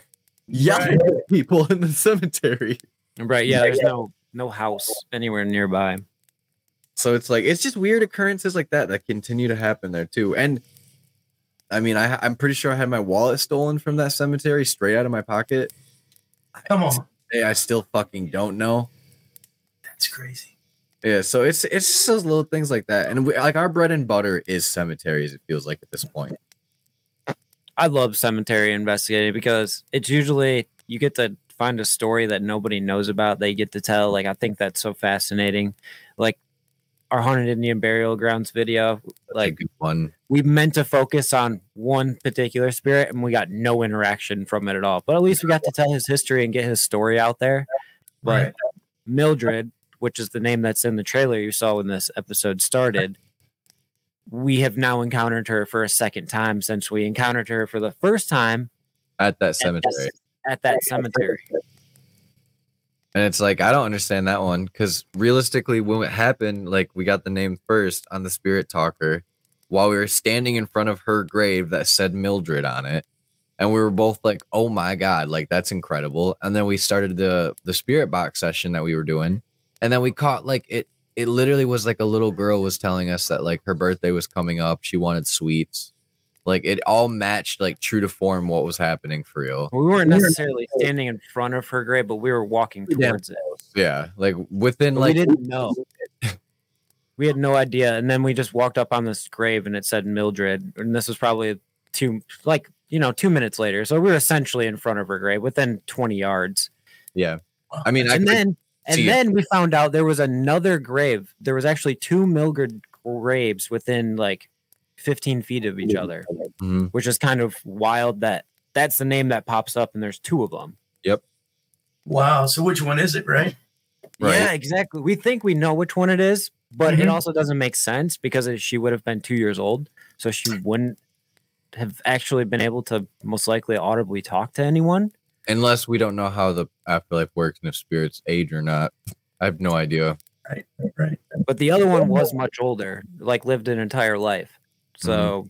it's just weird because Mildred also had a twin brother. They both died at the same time. Well, I don't know. If, gosh, I'll have to retouch my history on this. I don't know if it was the same time or if he was an infant in death, but they were born the same day. I know they were twins, Interesting. and he has no name, so he has like the no history. So it's The kind of history weird. is very skewed for that cemetery because it's so old. Yeah, Right. yeah. The area that we live in and surrounding areas didn't keep very great records. I don't think people really cared too much. Yeah. There's the you know fires shit Yeah, like there- that. Like records get burnt and lost forever. was a big logging like community town for a long time. Gotcha. So like fuck, people burned everything.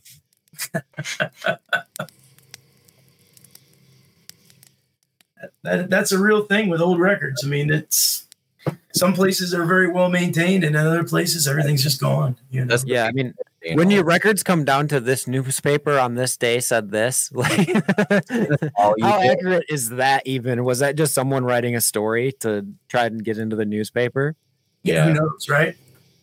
Or, or was it was it a legit newspaper or someone just have textiles at their you know at their disposal and was making their own paper?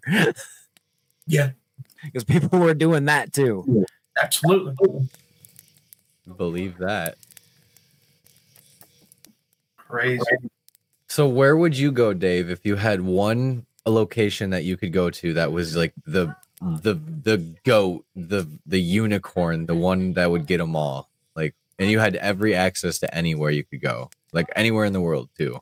I, I'd like to go to Edinburgh, Scotland, and that that whole town is just crazy. Right. And, and I would love to be. Eh, that's yeah. There's catacombs that are under that bridge, and you know, I mean, there's, there's castles. I mean, I, any any old castle like in England or Scotland or Oh yeah. Ireland. Oh my god, that, that'd be for me. I'd love to try that. Dude, the, the the Europeans definitely did it right with how they preserved and just like, all right, free game, guys. Like, just don't destroy it and be dickheads, and you can. Mhm. Oh, it, And their cemeteries out there are like the crazy creep factor. yeah, like I- letting the fogs roll in through the moor. Yeah. walk through there. Yeah, I, I about two years ago I was over in I was over in England and I was up in Manchester, and then uh, it was a weekend. The guys we, we came back to um, Oxford area and uh, they they put me up in this old castle, and uh, I was in like a carriage house. I wasn't in the main castle portion Right. of it, but yeah, I had access to the grounds the whole night. You know, so I had my voice recorder with me. I was walking all around. Well, Saturday we got up in the morning and I took the bus into Oxford. I met one of the guys from work and we we we we hit all the pubs, you know, had a good time. And uh, by the time by the time the the uh, bus dropped me back off, you know, it's eleven o'clock at night. And uh, well, to get back to the castle, it was like a mile, mile and a half back this creepy ass old road. And of course, there's a cemetery right right on the edge of the the road going back. And Has to be. Uh, yeah, it was uh, it was one of those things. It was it was really really creepy. It was no no noise, really really super dark, and yeah, I I I I, I, I hightailed it back. I don't blame you. yeah, it was creepy as hell, especially by yourself. You know, in some place you've never been. You know, by uh, it was it was creepy. And Yeah. like it, the pucker factor goes up too because you're like, I'm in a location that's thousands of miles away from where I usually reside. Yep. I don't have any like safety nets here. Everything is out the fucking window. So if something does go wrong, and if it's something that I can't control going wrong, we're fucking done here, dude. Yeah. Plus, it's thousands of years of history. You know, I mm-hmm. mean, what what went down in those thousands of years? You know, I mean, that's crazy. Dude, that's what so I always come back to. It's like, especially when I think about like paranormal hunting in the UK, like there's so much shit that happened over the course of history that has to have paranormal residuals left over and intelligent like spirits left over like like you said like all of those castles all of the old homesteads all of the old towns that might be forgotten about. Like Look at how they divided up land back then. It's so so different, and it was like, well, if you kill them, you can just take it. Yeah. Hmm. Yeah. Okay. This is the Wild West of fucked up. That's right. Yeah, No. they did some crazy back back then. You're just like, well, you know what? I really like that farm that's over there on the the east side of that hill. So I'm gonna good. go murder him and his family today and take it. And nobody's gonna nobody's gonna say shit about it. And yeah, and No. nobody's Yeah. gonna goddamn fucking thing. Not a, not a thing. Part. Like I should have won the sword fight. Should have been better with a sword. Mhm. Better swordsman. No, thank No, you. that's exactly right. I think honestly that sounds like one of the most brutal ways to die is getting sliced. Ugh. Like you know, like especially with like a sword or a knife, like that sounds absolutely god awful. Like I'm sorry, no. Yeah, because it's not going clean like through you. It's gonna stop. No, it's like It, it wouldn't be pleasant. no. hell no. That's why I always wonder too, like if we're seeing these spirits that are intelligent sometimes too, like I wonder if it's because they had like unfin- unfinished business here or like some type of a regret that holds them here that makes them not want to move on to whatever existence is afterwards or whatever it is. Or like what what ties people to the spiritual realm? Well, it's maybe it's the near death experiences that we experience that's that show us more of the veil. Or like if you flip that too, like what if somebody that like just realistically had more like mental fortitude than most and experienced a lot more traumatic events or like a lot more I guess spiritual events is another good way of saying it. Like that's how we're getting these intelligent responses from people. Because not every you know, it doesn't seem like every time you go talk to a spirit, like, oh, that's my grandma. You know, it's like if if every spirit could talk, like, wouldn't every relative of your relative like come talk to you too every day? Right. Right. It's like I don't know. It always it always loomed over my head where it's like I wonder what the reason is we talk to Yeah. who we do when we do what. And also, why why do people have paranormal experiences when they're looking for them and don't have them when they are? But sometimes it's the we reverse. and we don't, but like we just don't pay enough attention to that shit. Yeah, Yeah, I think I think there's a lot to that. I think when you're looking for it, you know, you, you maybe even maybe even you start to see things that aren't really there. But you know, during the daytime, you're going about your business. There could be things moving all over the place and in the house, and you're just not paying attention to it because you, you know you're you're on the computer, or you're running the vacuum cleaner, you're doing something else, and you're just not focusing on it. But boy, when you really are, it's when everything comes around comes alive, and it's like. Yeah. But then again, too, how many times have you gone to a place and just absolutely nothing's happened? You know, so True. Yeah, there's been quite a few nights like that. so there, there's there's that too, you know, and you know we, we take we take different people with us occasionally. Like my my nephew went with us for the first time, and we both got im- im- impacted at Hillview Manor. We both got affected at the one nurse station. Like like we both got real dizzy. Like we were both falling over. Like we Yeah. literally had to hold on You to. had that. You Yeah. had that same thing happen to you at Old Lincoln County Jail. Walked into a room and it's like, Yeah, Like yeah, vertigo, like a sense I- of vertigo almost. I start like I'm like about falling over. I look next to me and he's like, I can't stand up. And so I, we both were holding on to the, and Yep. you know, he Yeah, we, he was just he was just over for Christmas and he said, yeah. He said a little girl followed him home. He's seen a little girl like three times at his house now. that's pretty crazy. Yeah, like a little Victorian dress, you know, the whole nine yards. Little cute little girl. I'm like, well, sorry. Like, oops. Yeah, I mean, you know, we, we we do our little thing at the end, you know, to tell them to stay and whatnot, and they still something followed them. I we kind of talked about this last night too that like sometimes even if you don't mean to you make like some type of connection with this spirit You make And it easier. i almost think sometimes it's like you make it feel human and you make it like feel something again and that's Yeah. why it doesn't want to leave you because it's hoping that like it can experience that again or maybe i've also wondered this too to like Life do again. spirits think that like we're an angel or like we're a god or something like that too I- That's- you know what I mean? I've Like, why wouldn't they follow you? If because, like, you think about it, a lot of the spirits that we're talking to are from like the 1800s or like most of us are looking to talk to you know people that have been dead for an extended period of time. We're not looking for Yeah. someone that died recently out of respect to that individual. But That's true. Yeah. a lot of these people were super religious and like Yeah. uh the the belief in the paranormal back then was way deeper than it is now even I mean, you think Salem, Salem witch trials and all of that. Like It, uh, you're right. Yeah. there was so such a deep belief in the paranormal back then that like they most likely think that they're a ghost, but then what do they think you are? Right. Do they think you're human? You have all this weird technology that has all this energy harvested in it. What what are they seeing it as? What do they think it is? Like what do they think we are? All of that. Absolutely, absolutely. No, I mean you you, you watch these shows, the, the ancient aliens and stuff like that, and they, they thought they were gods, right? Uh, you know, fire fire breathing chariots and whatnot. Well, they were UFOs, right? I mean, if you if you buy into it, um, you know. But uh, yeah, I mean, the folklore is what it is. I mean, you know, they had they had their folklore, and and you're right. They were they were very devout. They were very religious, and they maybe would see it as you know an angel coming to maybe take them away, and and especially if you know like when I go into an area, especially when I know there's children or you know elderly people, like it's an old folks' home or something like that. And I talk to them like they're, they're my grandparents. I talk to the kids like they're my children, and uh, you know I don't I don't ever you know get you know rowdy or anything with them. And uh, you know I bring toys. Yeah, everybody does this. You know, you bring toys, you play. We sit on the ground, you play with them. You know, did, did they make an attachment to my ne- to my nephew? It thought that he, maybe he looked like their father or grandfather, or something like that. And hey, that's that. He came to get me. I'm going home. Right. That's a good that's an interesting theory.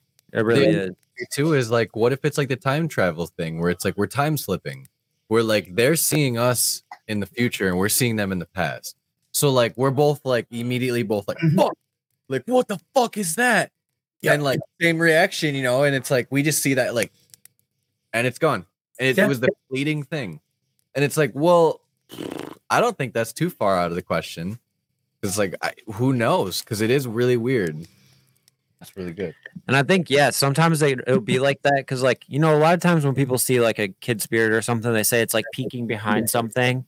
Yeah. Like, of course, a child would do that. You're a, a human, adult human, most of the time, you know, Mhm. that is where they are. So you're a stranger to them, trying to talk to them and communicate with them. They're probably going to be a little timid around They're you. a and be little- like, I don't know if I want you to see me. Oh crap, you saw me, or it thinks it's playing, and it's like I'm playing hide and go seek. You can't see me behind this door, but then that that glimpse happens, and you do Yeah. see them, and then they're like, "Oh my god, they can see me."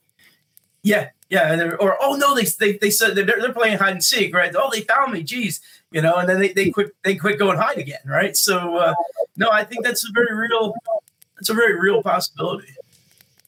I think it's think so could fun to like cook up like the theory ideas because there's I so love I love ghost paranormal theory. what It's the greatest thing ever.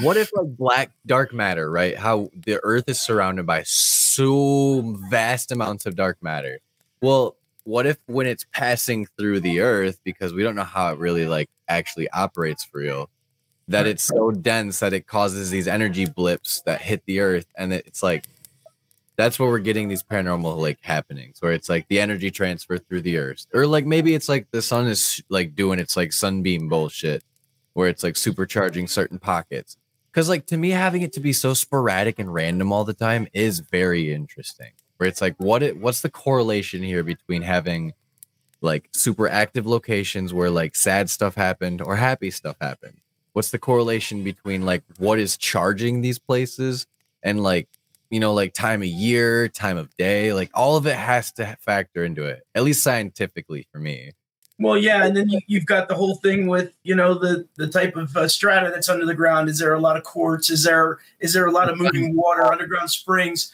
And Mhm. this just this just came into play at, at Pennhurst. Um, we were talking about well, which building do you want to get locked in by yourself? You know, at night because we always do that. your choice And and he's like, ah, I don't know. And I'm like, I think I'd want to go to the Devon building. I, I've never had a really bad experience there. I've never had anything really intense there. I've had some cool stuff happen there, but never anything that was like super super creepy. And he's like, I was going to say Devon too, you know. So uh, we go into Devon, and uh, I'm not going to give too much away, but it was pouring down rain. I mean, buckets and buckets of rain. Elements play a factor. I went down into the basement because w- I was looking for. We all got we all got you know separated from one another. I didn't know where anybody was, so I went down to the basement. I'm walking around the basement. There's standing water on the ground. Water is just pouring through the walls, Shit. it's pouring in everywhere. We had so much stuff go on in that building that night. It was so off the hook as compared to all the other three three buildings we went in. That building was so crazy. And then we got home, and I, I came to him the next day, and I said, you know, think about it. We were in the, we were in the upstairs, and there's parts of the block wall were were broken out, Yeah. and the water was just pouring. It was a corner of the building. The water was just pouring down that that that void in the block, and I said, think of all the water that was moving around that building that night. Yep. I mean, and if, if paranormal energy is carried by water, Mhm. what better conduit? The whole building was on fire. Yeah, We've always had crazier paranormal experiences when it storms. Like, for instance, our craziest night ever by far, like for an outdoor investigation, was at Heat Mouse Cemetery during a heat lightning storm. So it was thunder and lightning outside, Mhm. but it was not raining or windy. It was just lightning. It So, was like- one of the craziest experience. I've never experienced heat lightning like that before. It probably it was probably like one of those once in a once in lifetime. a lifetime like weather scenarios. That's crazy. But we, for one, we caught our infamous like shadow figure and the Victorian photograph dress. in the Victorian uh, lady in a dress. So we caught two full body apparitions that night. And on top of that, one of the craziest Milligauss readings I've ever seen in my life. It was like 30,000 or something crazy oh, like that. Oh, Holy it was, it was like 400 or 500 or something nuts where it's like it was, There was a lot of, there was way too many zeros. I can tell you that much. yeah like Wow. i broke for a minute but it was accurate it just it picked up a super huge spike and i was like that doesn't make sense we're in the middle of the woods That's so crazy. like stuff Middle like of the woods, right? I mean, what's out there? That. yeah nothing there's no power lines it is it's not even like a well kept cemetery either so No, yeah, there's ferns like up to your freaking your in the nips summer, like up to your nips, and like you, you can't even see half the graves because it's so overgrown. It's Yeah. gotten better in the last few years. People go and take care of it now, but yeah, I think it- it's so renowned for being haunted that people are like, we gotta go check it out now. And then people walk through it and cause footpaths, and the footpaths Yeah, just continue to get bigger. but that's like same with the old Lincoln County Jail. It was pouring that night. We caught that door moving. We had activity almost right off the rip, literally five seconds in that bitch. And then the whole night, had we known to investigate better, because we weren't very great at it yet, we're super green. we were Green so you could be. yeah, like we didn't even know. We were sitting in rooms with just cameras facing each other, not saying a thing and not doing anything. It's like that's not. We're not investigating right now. We're sitting here. You're sitting there scared to death. yeah, that exactly. I had the hood up, and I was like, "This is scary." Like, yeah, well, up here. Like, are you serious? Heck, sometimes even now you're in a place it's like, oh shit, man. yeah, like when when we separate from each other sometimes, and like Yeah. we have to go find each other, and like if he says something and I don't say anything, we walk around the corner, and it's like I didn't think you were walking that fast. Like you fucking scared me, dude. I didn't want to scare you by yelling. yeah, I guess the, like the infamous story for us was that Asher Walton he left me in a closet basically in the Estes method, just left me for like half an hour. Yep. And then I was like getting literally nothing because nobody was asking questions. I wasn't asking questions. I was just sitting there I listening to static for fucking half an hour. And then I I take everything off and I'm like, where the fuck is he? He's not in the room. Like I'm checking all of the rooms in the house. I'm checking the whole floor. I'm like, where the fuck is he? And then I hear footsteps coming up the stairs. I'm like, Trevor, is that you? But the mansion's so big that he couldn't hear me. Nope. And I'm like, who the fuck's coming up the stairs right now? I start walking down this hallway. It's pitch black. And I see a shadow. I'm like, what the fuck? And then I see a light, and I'm like, oh my god, Trevor, you just scared the fuck out of me, dude. yeah, I had no idea he said anything either. It was super funny too, because like I was just like, I gotta sneak back up here and not let him know that I wasn't up here. Oh, yeah, and then- Oh, well. I guess Rose Reeves is like the only person that ever see me actually get scared before at the poorhouse. I was live on TikTok, and That they were the only ones watching. And I walk into the room that we ended up catching those footsteps in, Nope. and I was like, as soon as I walked in, it was one of those feelings. I was like, I'm not alone. Like there's there's somebody else in here. Mhm. And I go, if there's someone in here, can you make a noise or do something for me? And the same exact wood plank of the wood floor I was standing on creaked, and I felt the vibration in the in the plank, and I said, Nope. "Nope, I'm I'm uh, gonna go find everyone else." It was the only time I've ever like super chickened out, and I was just like, "Nope." That's imposing though. Like it almost like was like, hey bro, back the fuck up right now. Yep, Like, yo- yep. Well, I'm That's looking. I'm looking at where the plank goes, and there's and where the vibration came from. There's nobody there. There's nothing. There isn't a mouse on the fucking thing. Like there's nothing there. It's just a window in front of me, and I'm just like, yeah, No. no, no. That's the same room that we had disembodied footsteps. We had disembodied sounds. It seemed like a REM pod hit. The plastic got moved. Like It's also where the tornado oh, ripped the roof off. Like And then we also caught like a different voice after the footsteps ran away from us, where it was saying my name in like a demonic sound, and it was like, "Oh, what's happening? What? What is this?" That's nuts. Yeah, it had me pooping my pants.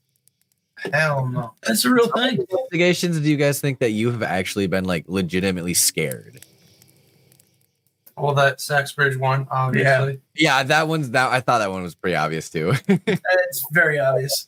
Um, for me, I was. I mean, I ain't gonna lie. I'm a, I'm a puss, so I get scared like on all.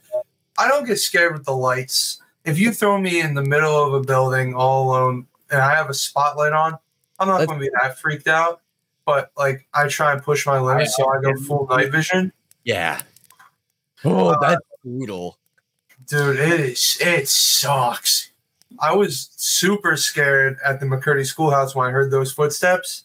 After that, like approached me. I mean, we talked about that, dude. I that, I was freaked out so bad. Um, those are the only notable ones that come to my head. But Right. I, I mean, every investigation when I'm in pure night vision, I try and uh, you can tell when I'm nervous because I like to talk a lot. I just I'm nonstop talking about random gibberish, trying to find common ground with the spirit to talk about. Oh yeah.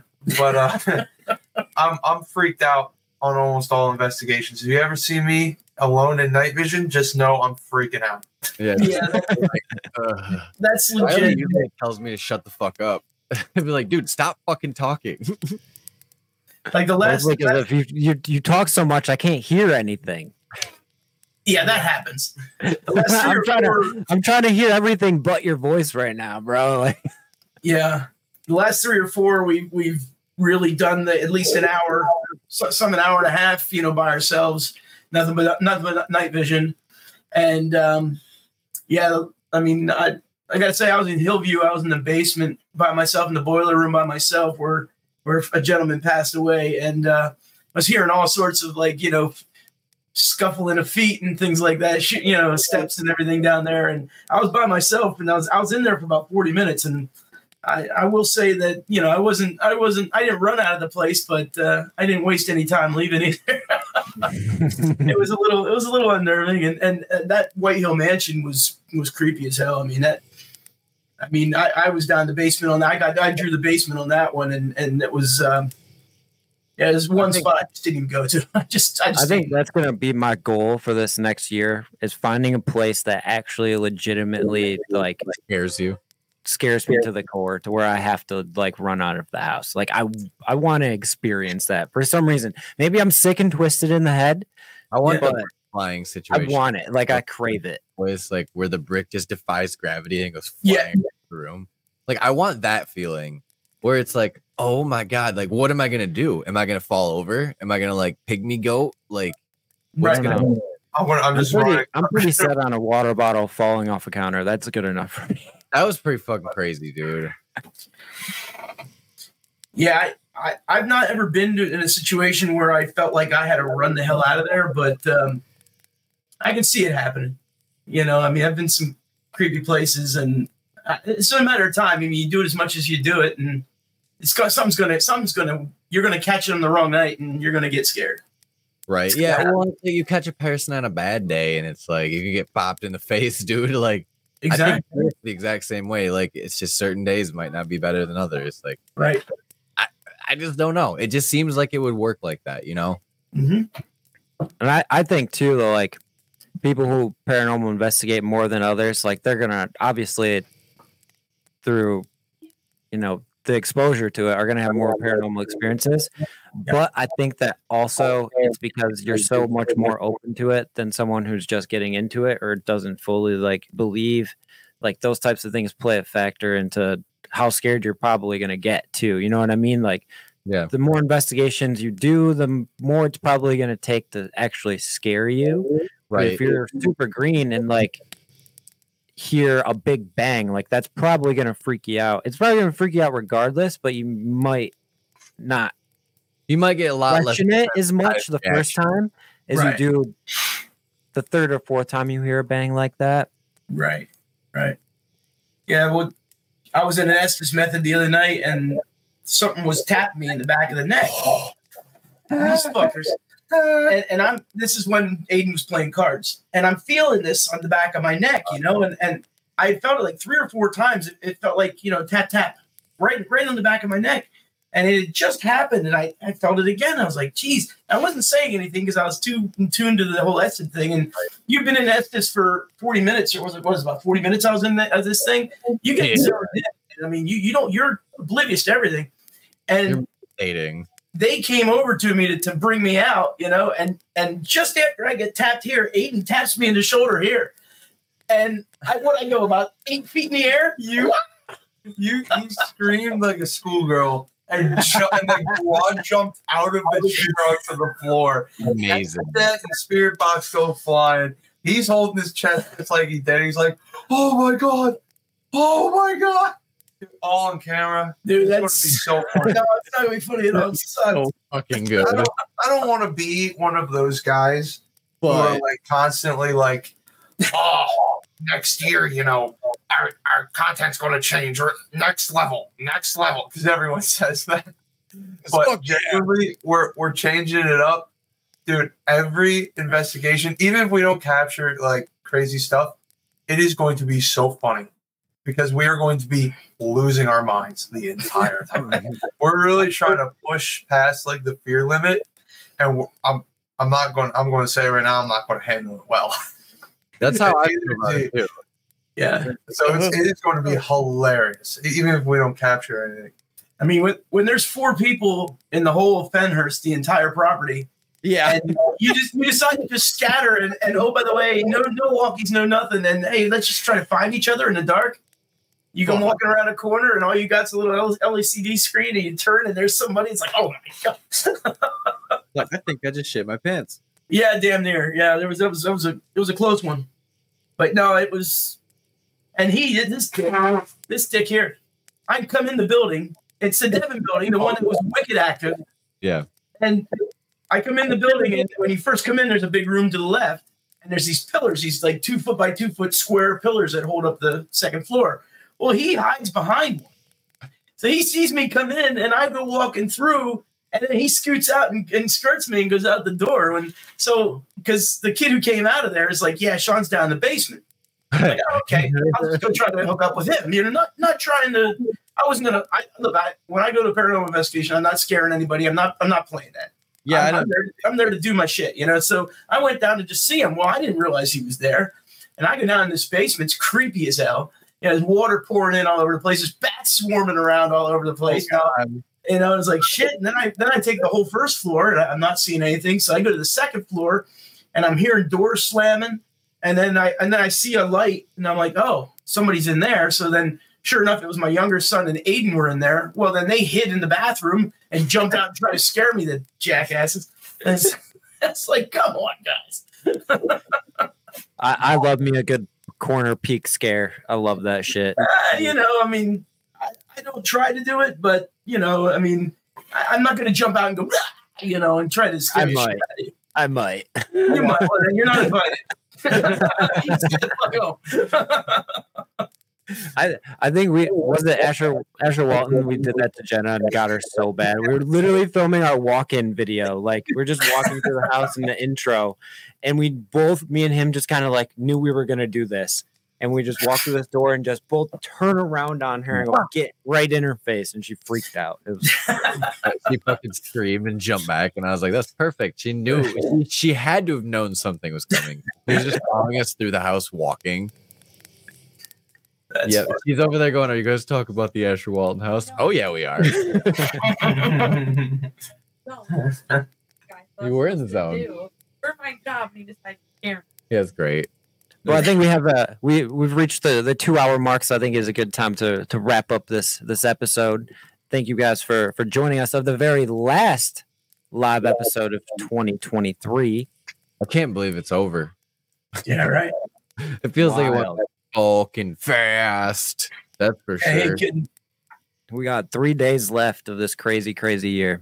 Unreal. Unbelievable. And what a year it's been. If you guys haven't seen their content yet, you need to go see that content in the Yeah. links down below because it's Yeah, fucking let's let's get them to 1K subs. Like, come on now, people, let's get them there. Here, Hit hold that- on. He's obviously got huge locations planned up, so make sure it lines up with one of those crazy locations, and we're gonna be Ooh. solid. I want to hit. This is going to be crazy. Hear me out.